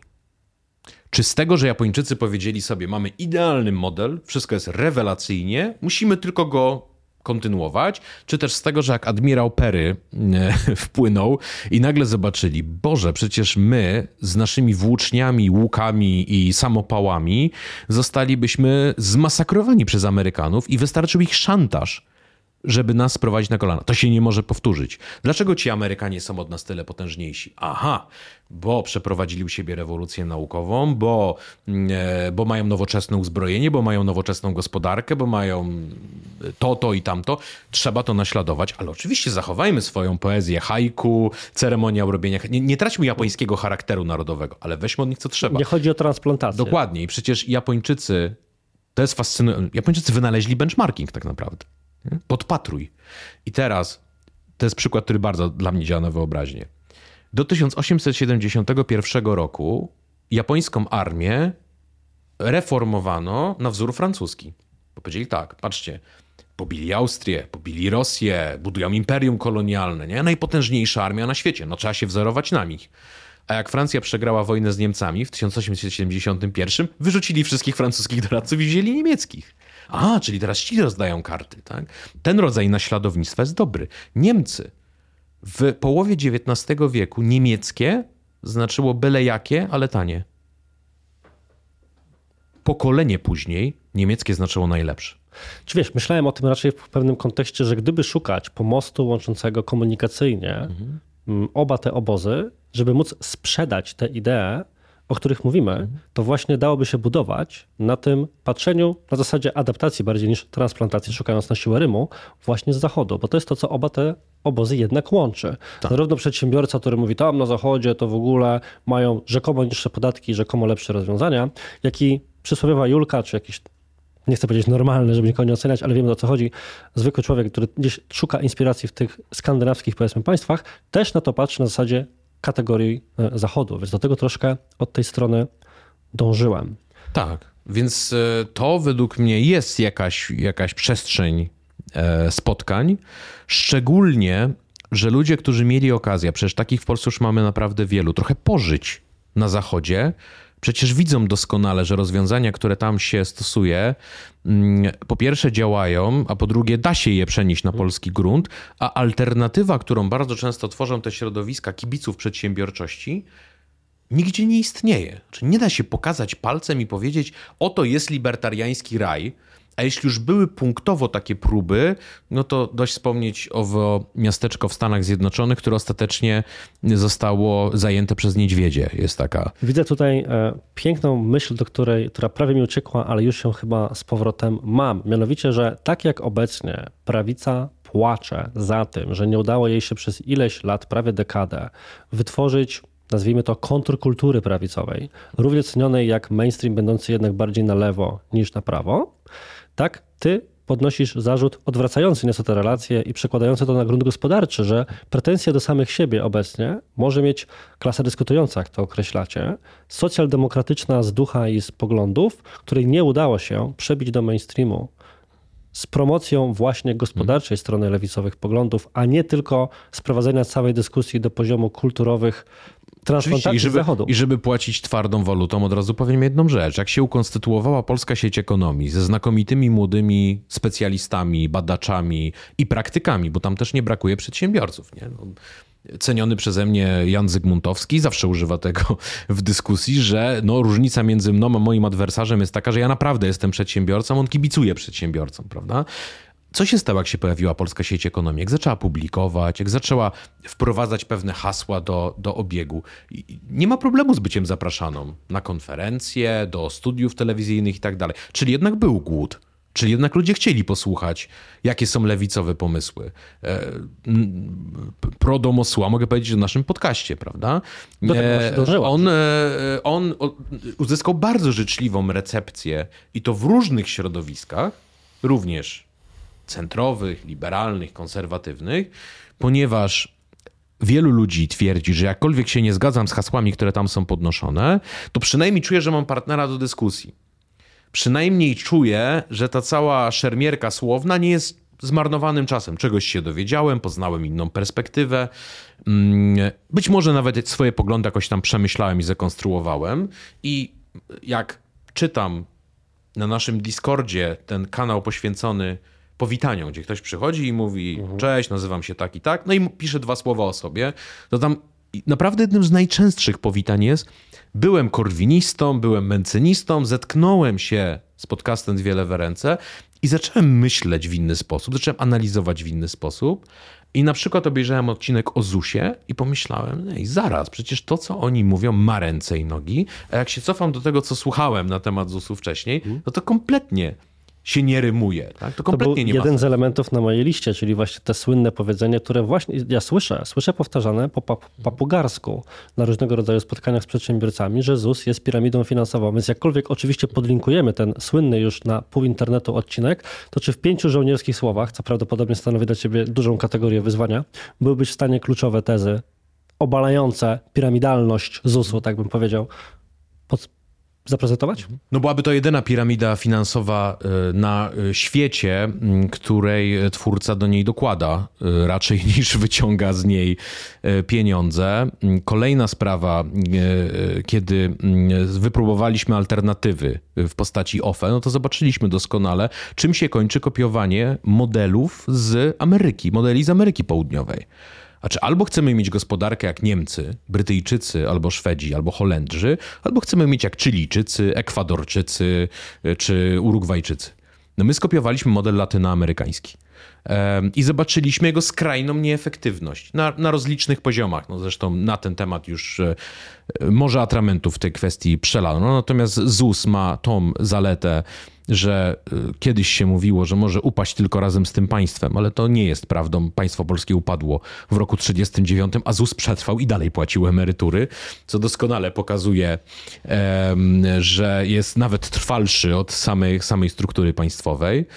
Zauważyłem też, że jak się kogoś pyta, e, e, zwolennika na przykład likwidacji ZUS-u, czy w związku z powyższym chciałby, że jego babcia przestała dostawać emeryturę, to mówi, że nie, nie, jego babcia powinna, tylko już kolejne pokolenia e, nie powinny. Mm, I bardzo istotną rzeczą, o której powinniśmy pamiętać, jest też to, że zawieramy pewną umowę społeczną. To znaczy, tworzymy system, w ramach którego e, mamy nie podatek, tak? nie płacimy podatku na rzecz ZUS-u. My mamy odroczone świadczenie. Tam się odkładają nasze pieniądze i dostajemy je później w ramach naszych emerytur. A jestem o tym absolutnie przeświadczony, że gdybyśmy doszli do modelu, gdzie każdy sobie odkłada albo nie odkłada, jak tam ma fantazję, to doczekalibyśmy się setek tysięcy albo i milionów sześćdziesięciokilku i siedemdziesięciolatków, którzy by mówili, nie mamy z czego żyć. I tak by państwo musiało wziąć za nich odpowiedzialność i tak by musiałoby zachować jakiś elementarny spokój e, społeczny. Dla mnie jest wyłącznie anarchia. Sensie a, a jeżeli ktoś ma życzenie dodatkowo się zabezpieczyć, to niech oczywiście to robi. Tak? Niech istnieją tam kolejne filary, tylko na uczciwszych zasadach niż to zostało zaproponowane w OFE, no bo to, to tam to prowadziło do sytuacji, w której dwóch ludzi, którzy przepracowali tyle samo lat i dostawali dokładnie taką samą pensję, wyobraźmy sobie, znaczy tyle samo odłożyło, mogli mieć na przykład o 25% inną emeryturę, bo gdzie indziej był rynek w momencie, kiedy na emeryturę przechodzili. Czy to była sytuacja, w której ja komuś daję moje pieniądze, żeby grał nimi na giełdzie, co zarobi to jego, a co przegra to moja strata to był model kompletnie nieakceptowalny, ale tym się bardzo często kończą tego rodzaju libertariańskie pomysły. No i jak prawda, gorący zwolennicy OFE mówili, tam leżą moje pieniądze. Jak leżą pana, to niech pan gdzie je wypłaci. Własność to jest swoboda dysponowania, prawda? Nie, to już nie były. To jak ja mam obowiązek wpłacać na OFE, to to już nie są moje pieniądze. Tak? To były pieniądze, którymi, którymi oni grali na giełdzie. Więc e, model, e, model e, państwowego, społecznego systemu zabezpieczeń socjalnych jest przecież powszechnym modelem funkcjonującym na całym świecie, w tym w Stanach Zjednoczonych. To swoją drogą jest w ogóle temat na osobną rozmowę. Nie? Mit Stanów Zjednoczonych, w których wszystko jest prywatne, dopóki ktoś tam naprawdę nie pojedzie i nie zobaczy, jakie, jak wygląda Social Security Agency. To nasz ZUS wygląda jak biuro księgowe. Mapa, mapa Stanów Zjednoczonych w Polsce, mam wrażenie, składa się ze Nowego Jorku, Los Angeles i Teksasu pomiędzy. Tak. To są wszystkie Stany. I... Wiesz, a nawet w Nowym Jorku, żeby zostać psim fryzjerem, to potrzebujesz licencję państwową, czy stanową. E, Stany Zjednoczone są strasznie przeregulowanym krajem. To ja nigdy nie składałem oświadczenia podatkowego w Stanach, ale mam znajomych, którzy to robią i mówią, Boże, w Polsce te trzy kliknięcia, tak, jak ktoś e, jest, mhm. rozlicza się tak jako osoba fizyczna, trzy kliknięcia wysłane przez internet. W Stanach 20-stronicowy formularz, który trzeba wypisać przy pomocy długopisu i nie da rady bez doradcy podatkowego, bo nikt nic nie rozumie. Dlaczego? E, dlatego, bo jest bardzo potężne lobby doradców podatkowych, które straciłoby kolosalne pieniądze i sobie wylobbowali, tak? że, że tego nie można właśnie załatwić tak jak w Polsce, że, że no de facto państwo nam policzy ile tam chce, z, zgodnie z przepisami, tyle mamy zapłacić. Tylko nasz doradca podatkowy ma taki swój najlepszy, najlepszy strzał, nie? Zaproponować, jak zgodnie z tymi niejasnymi przepisami i tymi 150 druczkami yy, można tym wszystkim zarządzić, nie? A u nas, a u nas yy, państwowy moloch wymyśla blika, kiedy oni płacą czekami.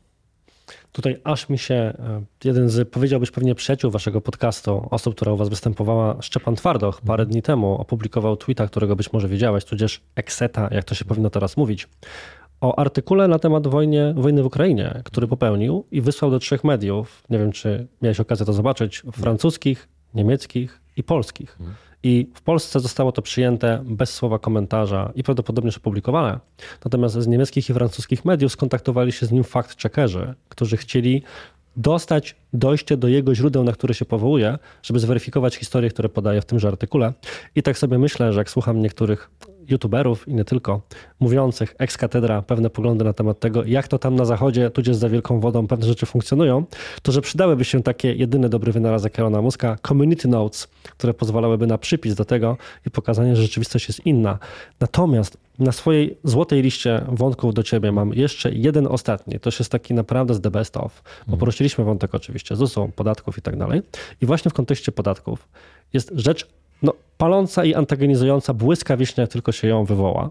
To jest progresja podatkowa. I ponownie zakładając kapelusz libertarianina, jakbyś to określił w tym momencie w miejsce Jakuba, to zadam pytanie, które ja słyszę bardzo często, kiedy ten wątek podnoszę i sam jestem tak trochę okrakiem na płocie, to dlaczego ja mam być karany za to, że zarabiam więcej i płacić w związku z tym dwa razy większe podatki niż ktoś? Podatki nie są karą. Podatek jest ceną, jaką płacimy za życie w cywilizacji. I teraz można wyjść z założenia, że nie ma czegoś takiego jak społeczeństwo. W konsekwencji trzeba było powiedzieć, że nie ma czegoś takiego jak Polska i nie ma takich ludzi jak Polacy. I że nie jesteśmy żadną wspólnotą losu, która łączy wszystkie przeszłe pokolenia, wszystkie przyszłe pokolenia i nas tutaj razem żyjących. Tylko jest człowiek, który jest sobie sterem, żeglarzem i oklętem, kowalem swojego losu. Jego to wszystko po prostu nie obchodzi. A można powiedzieć alternatywnie, że jak płonie ściana domu twojego sąsiada, co ciebie rzecz dotyczy, że możesz mieć najlepszy, najszybszy, najwspanialszy samochód, ale potrzebujesz też dróg, po których ten samochód będzie jeździł, a jak ci się ten samochód rozbije, to możesz potrzebować karetki, która szybko dojedzie i zawiedzie cię do szpitala, w którym dostaniesz w sposób sprawny pomoc. E, a jak później będziesz musiał dochodzić swoich roszczeń względem człowieka, przez którego się rozbiłeś, bo wymusił pierwszeństwo, to chciałbyś mieć sąd, który szybko załatwi sprawę e, i w którym nie będzie tak, że w całym sądzie jest trzech asystentów, których zmonopolizowało trzech sędziów, tylko, tylko się sądzimy dzień po dniu, wszystko jest szybko, sprawnie, e, etc. E, czy na przykład chciałbyś mieć policję, która go złapie, jeżeli uciekł z miejsca wypadku. No i tych wszystkich rzeczy nie możemy mieć bez podatków. Tak jak nie możemy mieć firmy, która dobrze działa, jeżeli nie zabezpieczymy dla niej pieniędzy, prawda? E, czyli e, jak mamy pomysł na biznes, pokazujemy, że to z grubsza działa, no to gdzie idziemy? Idziemy do venture kapitalistów, do aniołów i mówimy, jak tu wrzucicie nam tyle pieniędzy, to się stanie to, to, to i to. Zawieramy między sobą umowę. To samo działa na poziomie państwa. Zawieramy między sobą umowę. Tymczasem bardzo często u nas się realizuje taki scenariusz. Najpierw się nie dofinansowuje usługi publiczne. Dostarcza się im ilości pieniędzy, przy których one muszą zawieść. A następnie się mówi, widzicie, nie działają, trzeba im jeszcze bardziej zabrać. Na tej zasadzie na przykład rozłożyłoby się każdy biznes. Tak? Przychodzi szef działu marketingu do prezesa i mówi: Tutaj mamy plan, tyle wydajemy na digital, tyle wydajemy na performance, a tu mamy taką akcję PR-owską. A prezes mówi: Bardzo ciekawe, dam wam 20% tego, co chcieliście. A później przychodzi i mówi: No gdzie jest konwersja, prawda? No więc tu mamy analogiczny problem. I wysoka jakość usług publicznych przekłada się później, wraca do nas później w postaci również i naszych życiowych sukcesów. Bo jeżeli kontynuując tą analogię związaną z, z mm, inwestorem, zapytamy sobie, a skąd u nas biorą nasze fundusze pieniądze? Biorą ich od państwa i od Unii Europejskiej. Bo u nas po prostu brakuje prywatnego kapitału, a tam, gdzie jest prywatny kapitał, tam on jest trwoniony przez brak regulacji na kupowanie mieszkań ten pieniądz powinien iść w przedsiębiorstwa, w startupy i tak dalej i pracować dla nas wszystkich. Nie? Szwecja między innymi dlatego tak sobie dobrze radzi, że już udręczymy tą Szwecję, że tam jest dużo ludzi, którzy, którzy są old money, których rodziny były bogate jeszcze w XVIII wieku i którzy ładują te pieniądze w przedsiębiorstwa. Bo tam się opłaca, bo sobie jeszcze od podatku odpiszą bo on jest aniołem biznesu, tak? Więc ma bardzo atrakcyjne warunki wejścia. E, ale jakby chciał kupić 30 mieszkań, to już mu powiedzą, o nie, tutaj ci dołożymy zdrowy podatek, bo cię chcemy zniechęcić od antyrozwojowej e, ścieżki. A jeżeli ktoś mówi, no tak, ale jestem taki zdolny, to jestem ja, to, to ja sobie to wszystko sam wypracowałem, ja nie powinienem z tego tytułu płacić wyższego podatku, no to dam taki przykład. Po raz setny Szwecja. Kierowca autobusu w Szwecji zarabia około dwudziestokrotności wynagrodzenia kierowca autobusu w Bangladeszu. Bo co? Bo 20 razy lepiej prowadzi autobus?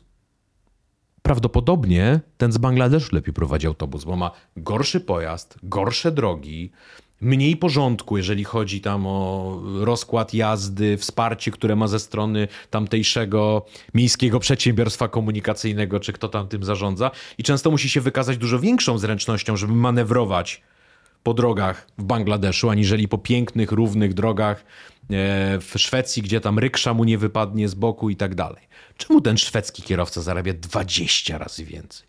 Bo żyje w Szwecji.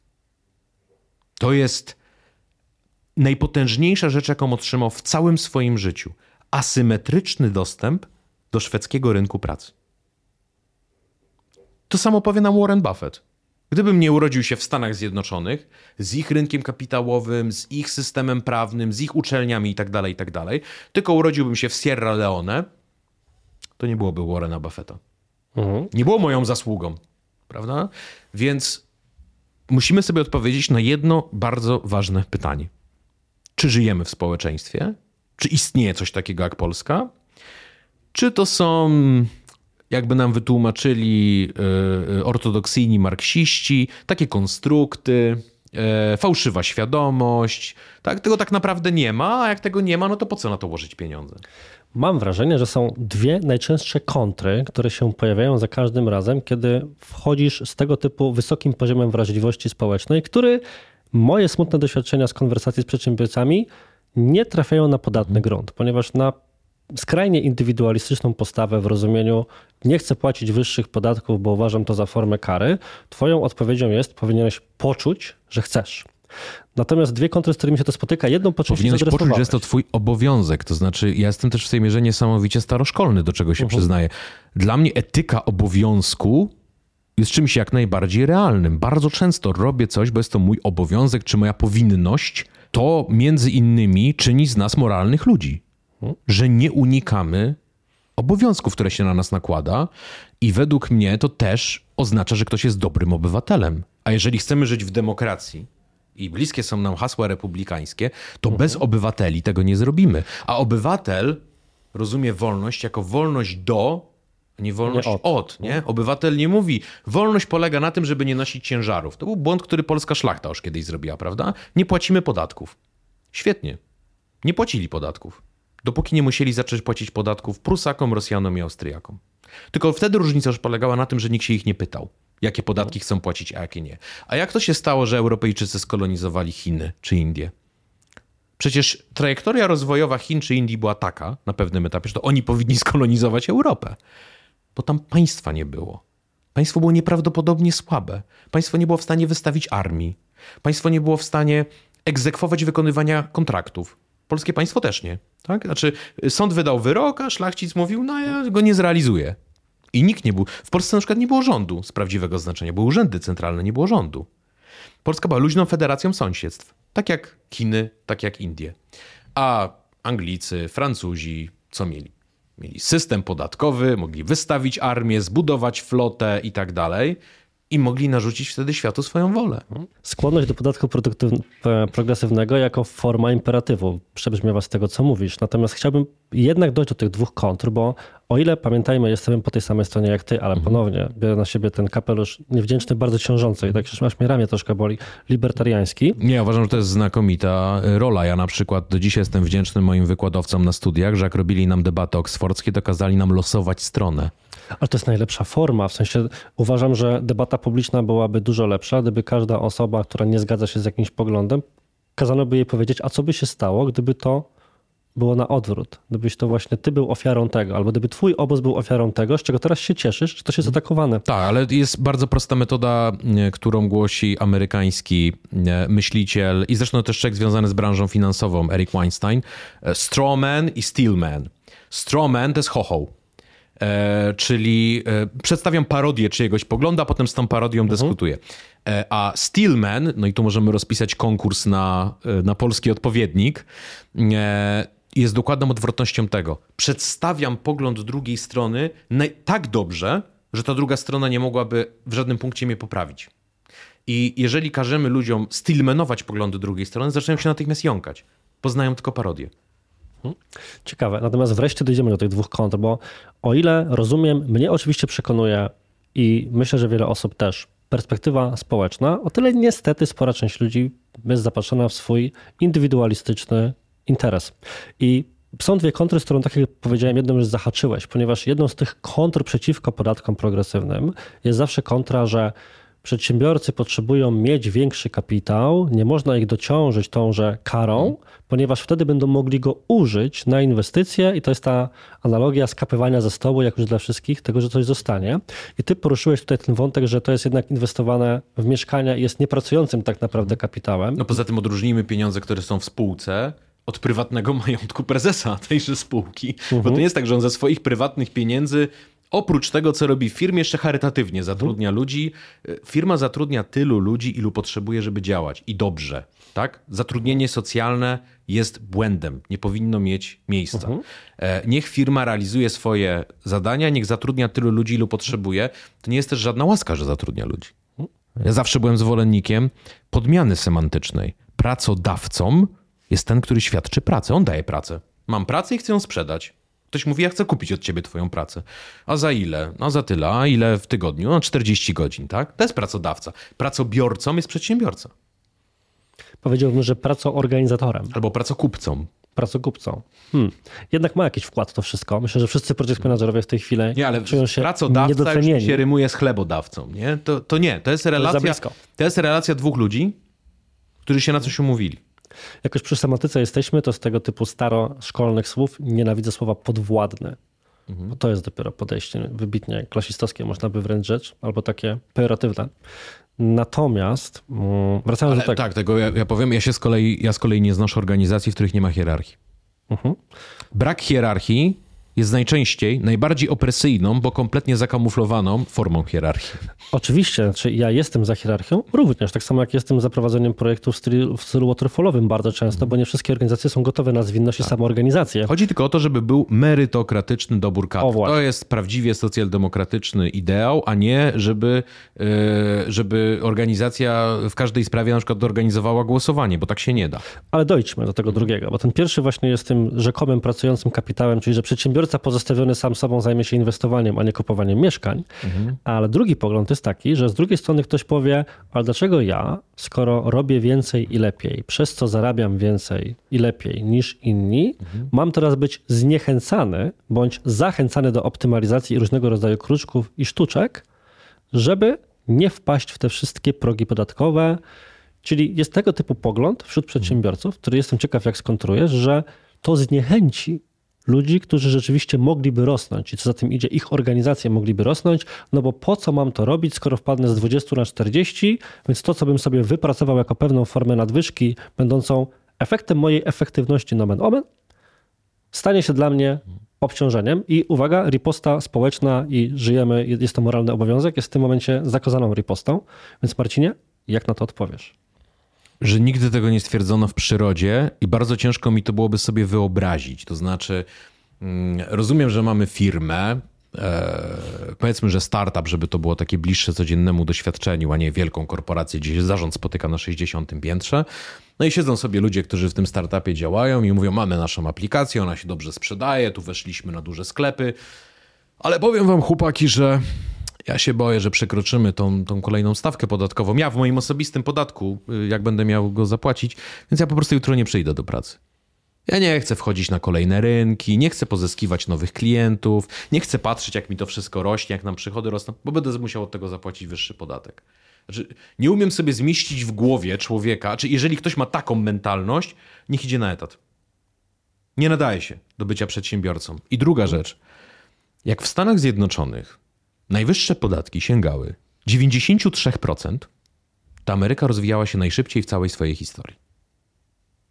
Jak w Niemczech mm, robiono tak zwany cud gospodarczy, chociaż ja nie znoszę tego określenia, bo nigdy nie było cudu gospodarczego. Cud gospodarczy byłby zaprzeczeniem ekonomii wobec niej samej. To znaczy, żadne warunki nie zostały spełnione, a mimo to na przykład wystrzelili w górę, jeżeli chodzi o wzrost gospodarczy. Nie, no to nie był żaden cud. Możemy sobie bardzo wyraźnie poka- e, prześledzić, co Ludwig Erhard i Konrad Adenauer zrobili, że, e, że Wirtschaftswunder miał miejsce. Ale jedną rzeczy, którą zrobili, był progresywny system podatkowy, który jest tam do dzisiaj, bo co zrobili?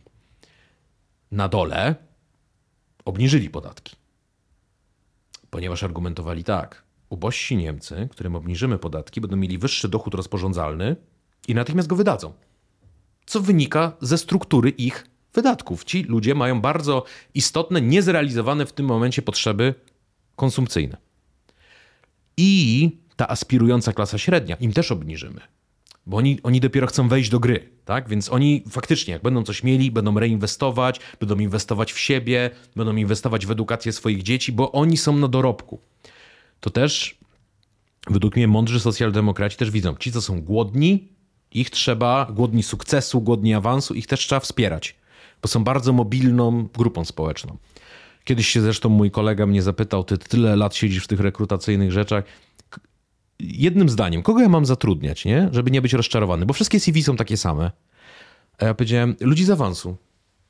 Zobacz, kogoś, kto się na wsi urodził, w Podkarpackiem albo pod Mrągowem e, i przyjechał na studia i tak dalej. I spotkałem się z tym kolegą, jakiś czas później on mówi, ty, faktycznie, początku... ludzie z awansu są najbardziej pracowici, najbardziej e, tacy agresywni w realizowaniu celów i tak dalej. Na początku mojej drogi biznesowej, gdzie jeszcze też po części nie było mnie oczywiście stać na pensje, które mogę płacić dzisiaj, więc też pewne ograniczenie finansowe było kluczem wyboru osób w rekrutacji, ale od początku patrzyłem na osoby z mniejszych miejscowości. Ja sam jestem osobą z Włocławka, więc z mniejszej miejscowości, też z formy awansu mm. społecznego i szukałem, myślę, podświadomie, a po, po czasie świadomie ludzi o podobnych właśnie, tak. um, podobnej historii, bo wiedziałem, że to nie jest ktoś, kto dostał na dzień dobry, tylko ktoś, kto będzie chciał mm. zawalczyć o swoje, bo właśnie zmieniła mu się sytuacja socjoekonomiczna. Tak, więc to jest, obniżamy, obniżamy, obniżamy podatek, cały czas jeszcze obniżamy i dochodzi dochodzimy do tych naprawdę zamożnych ludzi.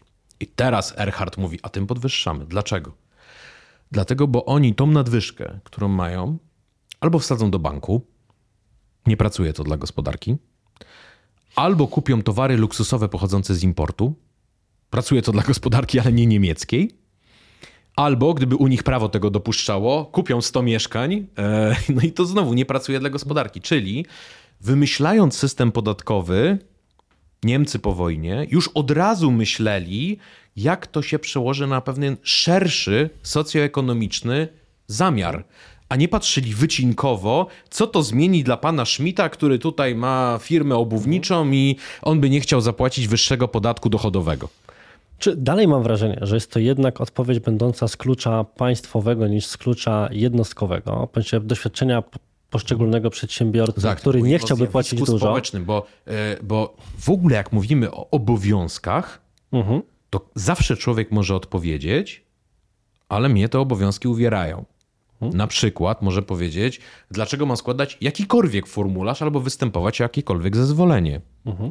No chociażby dlatego, żebyśmy nie mieli kompletnego chaosu przestrzennego, prawda? No ale jest to jakiś obowiązek. Forma umowy społecznej. Uzyskanie licencji na prowadzenie określonej działalności to jest jakiś obowiązek. E, tylko e, powinniśmy raczej myśleć w kategoriach, w jakich myślał e, John D. Rockefeller, który bardzo lubił podkreślać w wywiadach, ja zapłaciłem najwyższy podatek dochodowy ze wszystkich obywateli Stanów Zjednoczonych i dlatego ja mogę o tym mówić z dumą, niż myśleć w kategoriach, o Boże, mm, dlaczego ja muszę płacić podatki. I teraz oczywiście, żeby ktoś mnie tutaj nie ciągnął za język z tymi 93%, które tam realnie płaciło bardzo niewielu e, ludzi. E, dawka czyni truciznę. Wybitny niemiecki Y, ekonomista Wilhelm Repke, zapytany, czy woli podatek liniowy czy progresywny, zapytał, przy jakich stawkach. I zresztą tak odpowiadają inteligentni libertarianie, bo mówią, no jeżeli trzy razy, jeżeli na przykład 3 razy 15 miałby być liniowy, a progresywny miałby być 3, 5, 7, to poproszę progresywny. Tak? No, można i tak postawić sprawę. Y, dawka czyni truciznę. Można wymyśleć sobie szczególnie opresyjny, e, e, pedantyczny i antyprzedsiębiorczy system podatkowy. To mhm. nie jest bardzo trudne. No tylko e, rządy, które rządzą w sposób odpowiedzialny, rozumieją doskonale, że stawka to jest jeden temat, ulgi nie muszą się mhm. od razu kojarzyć z tym, że ktoś robi jakieś przekręty, tylko nie, czasami, mhm. dobra, ktoś zaczął działalność, dajmy mu e, zerowy ZUS na start, nie? dajmy mu mały ZUS potem. Znaczy, wymyślajmy metody ulżenia tym, którzy biorą na siebie nadzwyczajne ryzyko. Wracam do tego, co mówiłem e, pół godziny temu. Dawać porówno w warunkach nierówności utrwala nierówność. Tak? Ktoś szczególnie zaryzykował, no to stwórzmy mu stwórzmy mu e, jakiś system na to, żeby mu to ryzyko nieco zelżyć. O ile myślę, że w zakresie tego, czy progresja jest pewną formą, wracając, moralnego obowiązku i powiedziałbym nawet świadomość, formą dojrzałości, mhm. jako nie tylko biznesmena, ale po prostu człowieka. No i po prostu pragmatycznie działa, czy nie bez powodu we wszystkich mhm. bogatych, rozwiniętych krajach mhm. jest progresja, a podatek mhm. liniowy jest na Ukrainie, w Kazachstanie, w Rosji, etc. Jasne, to wróciłbym właśnie do jednej takiej rzeczy, która bo celowo ją wywołałem, czyli te osoby, które twierdzą, że osoba, która dostałaby wyższy podatek jako formę obciążenia, od razu poczułaby się jako przedsiębiorca bądź wysokiej klasy specjalista zdemotywowana do jakiejkolwiek formy pracy, kłóci się z jednocześnie hołubionym przez te same osoby ideałem przedsiębiorcy jako osoby, którego rolą jest rozwiązywanie problemów, praca jest jego pasją, biznes jest jego misją i tak dalej. Jednocześnie do, do wszystkich badań, które też po części cytowałeś, w sensie przynajmniej poglądów wynikających z tych badań, że praca jest jednak bardzo użyteczna. Ludzie, którzy mieliby sam czas wolny, szybko zajęliby się jakąś organizacją. No i wiesz, proste formie. wyzwanie. Wymień jedną branżę, która została zniszczona przez podatki. Ostatnie 100 lat. Szukam i nie mam. I teraz by się przydał jako Joe Rogana jakiś, mm -hmm. wiesz, tutaj... Tak, Jamie. Jamie, help była me. branża, która została zniszczona przez podatki, czyli rozwijała się, założenia biznesowe były prawidłowe, ale dociążono ją podatkami i przestała istnieć jako branża. Pytanie, czy to jest dzięki temu, że tak nie działa, czy pomimo tego. Oczywiście mówię w wolnym świecie, tak? No nie mówię w mhm. Związku Sowieckim czy, czy Kambodży Polpota, tylko w wolnym świecie, że była branża zniszczona przez podatki mhm. i, i mi nie przychodzi na myśl żadna mhm. przez ostatnie 100 lat. Marcinie, odrobinę luźno, na sam koniec. Powiedz mi teraz tak, jak osoba, której długość wypowiedzi, e, próbując znaleźć jakąś, jakąś metrykę, waha się od dwóch minut dłużej, czyli mógłbyś sobie nagrać album z swoich własnych pojedynczych zdań, jednocześnie pokusiła się o napisanie książki, która mogłaby być kilkoma wątkami na Twitterze z uwagi na skrótowość myśli, czy ich głębokość oczywiście, ale bardzo krótkość. Mam nadzieję, że wybaczysz mi tę złośliwą uwagę. Więc jak to jest, że zamiast zwartej narracji... Traktuję to jako białą złośliwość. Oczywiście, że tak. E, jak to jest, że po prostu pokusiłeś się o książkę Wieczna Lewica, która złożona jest bardziej właśnie z aforyzmów niż z jakiejś zwartej narracji?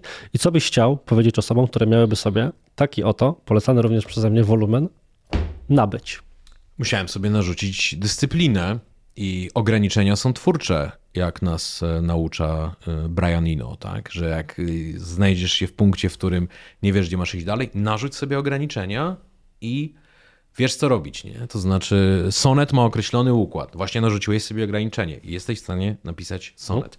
Ja, jeżeli chodzi o formy literackie, szczególnie lubię aforystykę. Mhm. Nieważne, czy to jest złoty wiek aforystyki czyli wiek XVII, gdzie byli tacy, aktorzy, tacy autorzy jak, jak Rochefoucauld, czy później Wauvernac, czy Chamfort, czy to jest aforystyka współczesna, Fryderyk Nietzsche, Emil Cioran, Arthur Schopenhauer, czy już zupełnie pisana w naszych e, czasach, jak e, Nicolas Nassim Taleb i jego znakomite łoże prokustowe. Po prostu bardzo lubię tą, e, tą konwencję i miałem taką ambicję, żeby, jak to napisał wybitny aforysta, konserwatywny, katolicki, monarchistyczny Nicolas Gomez Davila, że dobry aforyzm to ma być celny strzał za węgła.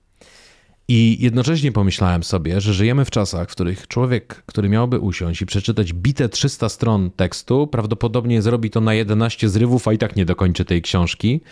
Mm, a ja chciałem zbiór myśli przekazać i ludzi z nimi skonfrontować. I pomyślałem, czy w epoce tweetów aforyzm to nie jest optymalna metoda, żeby swoją myśl przemycić. I kolejna sprawa, pomyślałem sobie też, że jeżeli chciałbym, żeby ludzie siedząc nad tą książką więcej myśleli niż czytali, żeby się naprawdę zatrzymali przy pewnych rzeczach, to aforyzm jest takim momentem, w którym jest kropka i dopiero musimy przejść do następnego. Prawda? Czytać, tak jak tutaj jest blisko 800 aforyzmów pod rząd, no to jest trochę jakiś cukier z cukiernicy.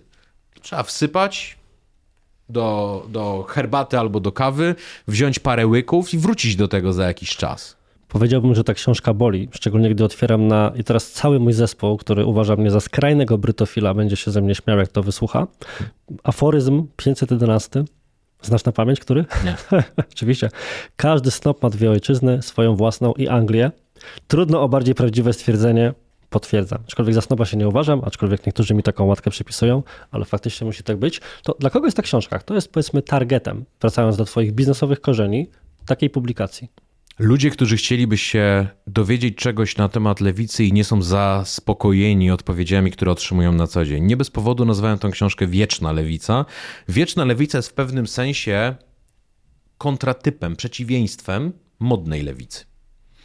Czyli mamy pewien Temporalny. obraz, który jest ukształtowany ze wszystkich tweetów, które Julki i Oskary popełniają na, w mediach społecznościowych.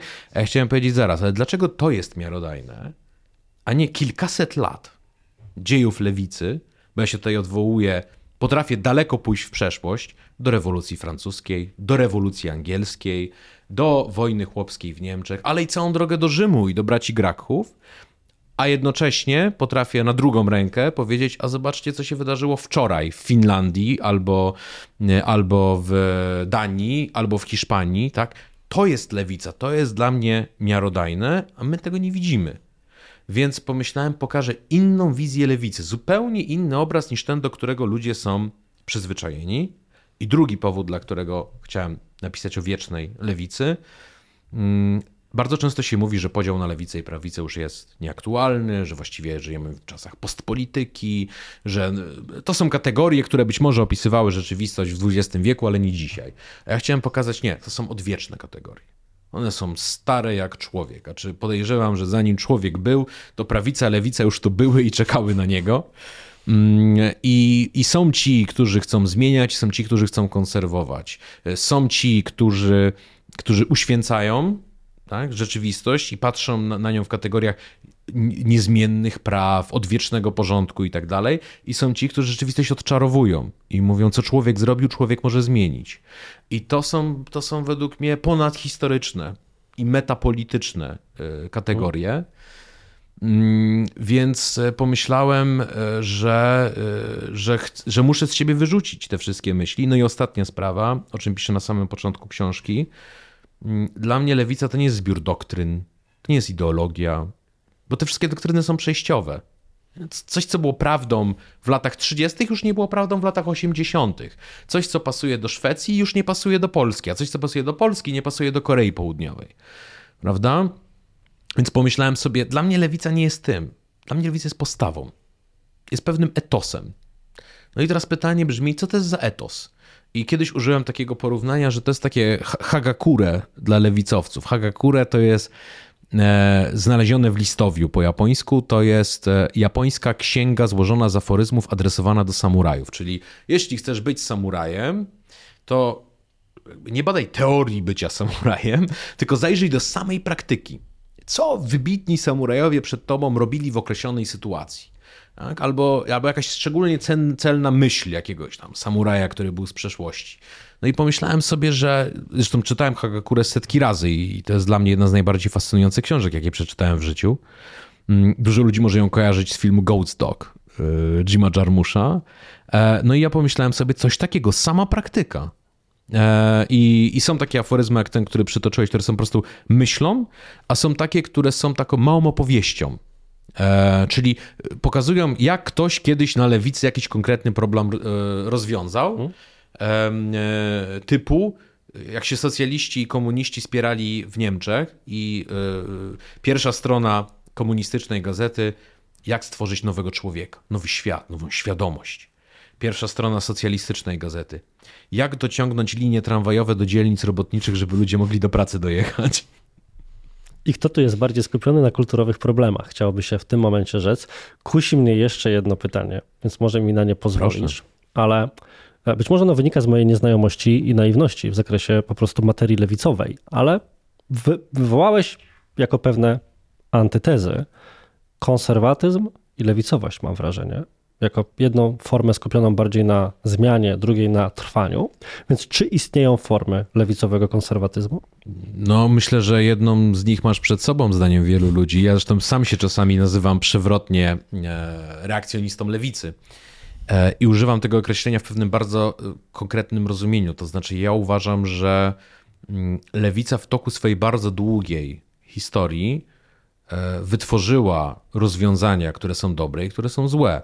Miała lepsze momenty i miała gorsze momenty, i pod bardzo wieloma względami uważam, że powinna się cofnąć do tego, co działało. To znaczy, ja kompletnie nie jestem z obozu, że socjaldemokracja jest martwa. Socjaldemokracja jakoś tam, gdzie socjaldemokraci dochodzą do władzy tu, teraz, na przykład w Danii, to, co oni robią, działa. I nie muszą wynajdywać koło na nowo. Oczywiście, że trzeba konkretne rozwiązania uaktualnić do współczesności, ale zasadniczo socjaldemokratyczny model bardzo dobrze działa. Więc w tym rozumieniu jestem reakcjonistą lewicy. I druga rzecz, czasami mawiam, że jestem konserwatystą we wszystkim oprócz polityki. To znaczy, ja nie mam e, na przykład przywiązania do tak zwanego biedyzmu że o, jak masz lewicowe poglądy, to powinieneś żyć na poddaszu, umierać tam na suchoty, pić wyłącznie wodę z kranu, jeść wyłącznie suchy chleb, no bo jak nie, to jesteś hipokrytą, jesteś niewiarygodny. Nonsens. Jeżeli ktoś e, dobrze zarabia, e, realizuje się w życiu i mówi, ja będę ofiarą cudzysłowie, tych moich pomysłów na wyższe podatki, bo ja jestem tym, który te wyższe podatki musi zapłacić, to wydawałoby mi się, że taki człowiek jest szczególnie wiarygodny, ponieważ własnymi pieniędzmi żyruje swoje pomysły i nie można go posądzić o to, że cokolwiek robi, po to, żeby wyłącznie jemu dla jego egoistycznych konsideracji było lepiej. Tylko, że jednak myśli o całości. Czuje, że ma jakieś tutaj e, zobowiązanie. Teraz, by zakończyć, nawiążę do otwarcia, które temporalnie pojawia się w waszym podcaście w rozumieniu od czasu do czasu, że to jest właśnie taka lewica, o którą ja bym nic nie robił albo o którą nic nie robiłem. Także moi państwo, moim państwa gościem był Marcin Giełzak z podcastu Dwie lewe ręce i wielu innych miejsc, więc dla porządku powiedz tylko proszę dla tych, którzy słuchają tego na przykład w samochodzie, więc nie będą teraz skakać po jakichś notatkach, bo jest ryzyko wypadku. Gdyby ktoś chciał ciebie i media, które współtworzysz znaleźć, to gdzie ma szukać? Znajdzie nas przede wszystkim na YouTubie, Spotify'u i innych e, serwisach streamingowych. Wystarczy, że wpisze tam dwie lewe ręce i w ten sposób znajdzie mm, podcast, który prowadzimy razem z Jakubem Dymkiem. E, oprócz tego takim naszym powiedzmy landing page'em, gdzie na bieżąco informujemy co się dzieje, gdzie się pojawiamy na żywo i co nowego. E, znajdzie na naszym Patronajcie, czyli patronite.pl ukośnik DLR jak dwie lewe ręce i tam w zakładce posty dowie się wszystkiego co nowe, a przyglądając się poszczególnym progom wsparcia zobaczy też e, jak się odwdzięczamy tym, którzy się nam wspierają, podsyłając newslettery, wrzucając materiały dodatkowe i tak dalej, więc tam będzie miał wszystkie szczegóły. Na tym w takim razie zakończymy. Ja zachęcam, sam jestem w gronie patronów, muszę powiedzieć, i właśnie na Discordzie zaraz tutaj pozwolę sobie ten link za jakiś czas wrzucić.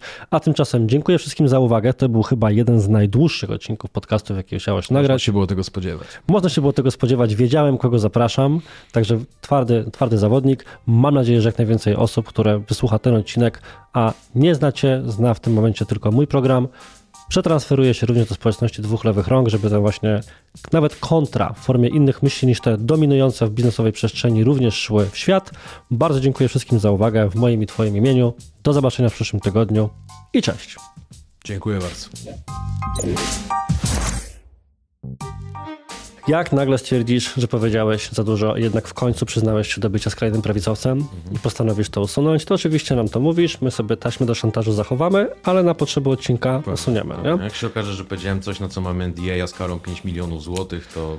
To się zastanowimy, czy wyciąć, bo to jakby nie było nie ja płacę. ci milion i uważamy, że nie było sprawy.